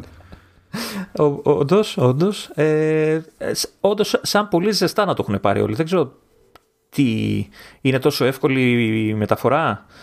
Δεν ξέρω, εντάξει, αυτό δεν, δεν ξέρω τι να σου πω. Αλλά όπως και να έχει. Ήταν ψηλιασμένοι, τους είχε προειδοποιήσει από πολύ νωρίτερα από ότι το, το είδαμε εμείς και ήταν έτοιμοι. Και πάλι δεν με έχει συνηθίσει ούτε η Google ούτε η Microsoft σε τόσο ταχύτητες. Ακόμα και ψηλιασμένοι να ήταν. Αλλά ναι. ε, έχεις Office, έχεις Chrome που για κάποιους το γουστάρουν πολύ. Έχεις ε, ε, Photoshop και αυτά δεν θυμάμαι, θύμισε μου. Όντως έχει βγει το Photoshop ή θα βγει σε μένα. Σίγουρα έχει Pixelmator. Νομίζω ότι καλύπτει πολλούς. Αυτή... Το Pixelmator είναι μπροστάριδε στα γρήγορα. Ναι, ναι. Καλά, ναι. Πλάκα στην πλάκα. Να δω πρόσφατες προσθήκες στο σαϊτάκι που είχαμε βάλει τις προάλλες. Ω, έγινε native το Emacs. Εντάξει, φαντάζομαι τουλάχιστον έναν ξένο podcaster που θα έχει χεστεί από τη χαρά του. Γιατί είναι... Και, και, ναι. το, και το Dio Hijack, νομίζω. Ναι, ναι, ναι, πλέον έχει, έχει γίνει. Το Visual Studio έχει γυρίσει σε native. Καλά και το Office και Firefox και τέτοια που είπες. Ο, ο Opera όχι ακόμα. Αλλά δίνουν, δίνουν Βλέπω στη Riddle παίζει μια κολυσιεργία. Spark δεν είναι τίποτα ακόμα. Ναι, ναι, Έχει γυρίσει η Office, θα, ε, το Office και ε, το, το πέρα βρέχει. Ε, η Riddle θα το κάνει, ξέρεις, μια, θα γίνει μπαμ και θα βγουν όλα μαζί.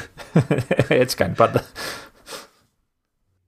Δίνουν, δίνουν πόνο, τι να πω. Τι να πω, πάντα τέτοια.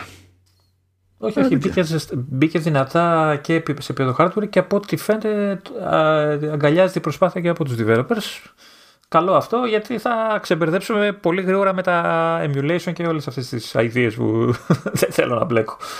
Ναι, που, α, δεν σου είπα, ξέχασα αυτό, να λέγαμε για τα games. Τα games που έλεγα δεν είναι fully native που δοκίμασα. Α, ωραία. Οπότε δεν το συζητάμε, έτσι. Άμα σε κάτι πιο native μπορεί να είναι ακόμη καλύτερη, ακόμη πιο αστεία η βάση.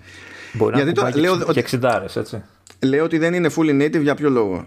Επειδή ε, το λογικό είναι εφόσον αναπτύσσουν για όλες τις πλατφόρμες της Apple και μιλάμε για παιχνίδια του arcade να έχουν χρησιμοποιήσει για γραφικά το Metal API. Το Metal API είναι native σε M1 και όταν καλείς αυτό το, το API ως developer αυτό θα τρέξει ως native code. Αλλά ο υπόλοιπος κώδικας του παιχνιδιού ξέρω εγώ μπορεί να μην είναι native και να γίνεται translate. Όσο να είναι χάνεις έτσι, ναι, δηλαδή κάτι χάνεις δεν χάνεις σαν να είναι όλη η εφαρμογή unoptimized έτσι. δεν, δεν χάνεις τα πάντα αλλά σίγουρα κάτι χάνεις Λεφτά από το πορτοφόλι σου από ό,τι καταλαβαίνω Μ' αρέσει φαντάζεσαι ότι. Γιατί νομίζω ότι τι έχω τις κάρτες; γιατί νομίζεις; Ωραία. Και επειδή πάλι είχες, δεν είχες φτάσαμε το δύο ώρο κοντά. Και κόψαμε και πράγματα. Κόψαμε και πράγματα. Λοιπόν, κόψαμε ναι. και πράγματα. Άντε να πούμε ένα γεια. Να πούμε ένα γεια. Ε, δεν ξέρω αν έχουμε καταλήξει ακόμα σε πρόγραμμα Χριστουγέννων και γιορτών γενικότερα. Θα είναι έκπληξη, θα είναι έκπληξη. Σαν, το, σαν τις πρώτες beta του iOS 14.4 που βλέπω ότι σκάσανε τώρα για developers. Ωραία. Κοινό θα μας ψάχνετε. Όχι, κάτι, κάτι, κάτι θα... Ε, το πολύ πολύ αν δεν βγαίνει επεισόδιο να βγω και να τραγουδάω τα κάλαντα live ε, σε όλους. και κάπου εδώ κλείνει το επεισόδιο. Η εκπομπή Αυτά... όλα.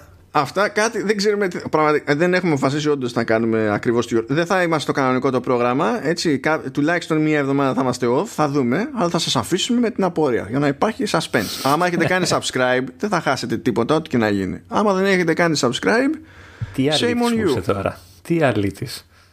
δεν είμαι μόνο τώρα, είμαι 24-7. δεν κατάλαβα. Συγγνώμη.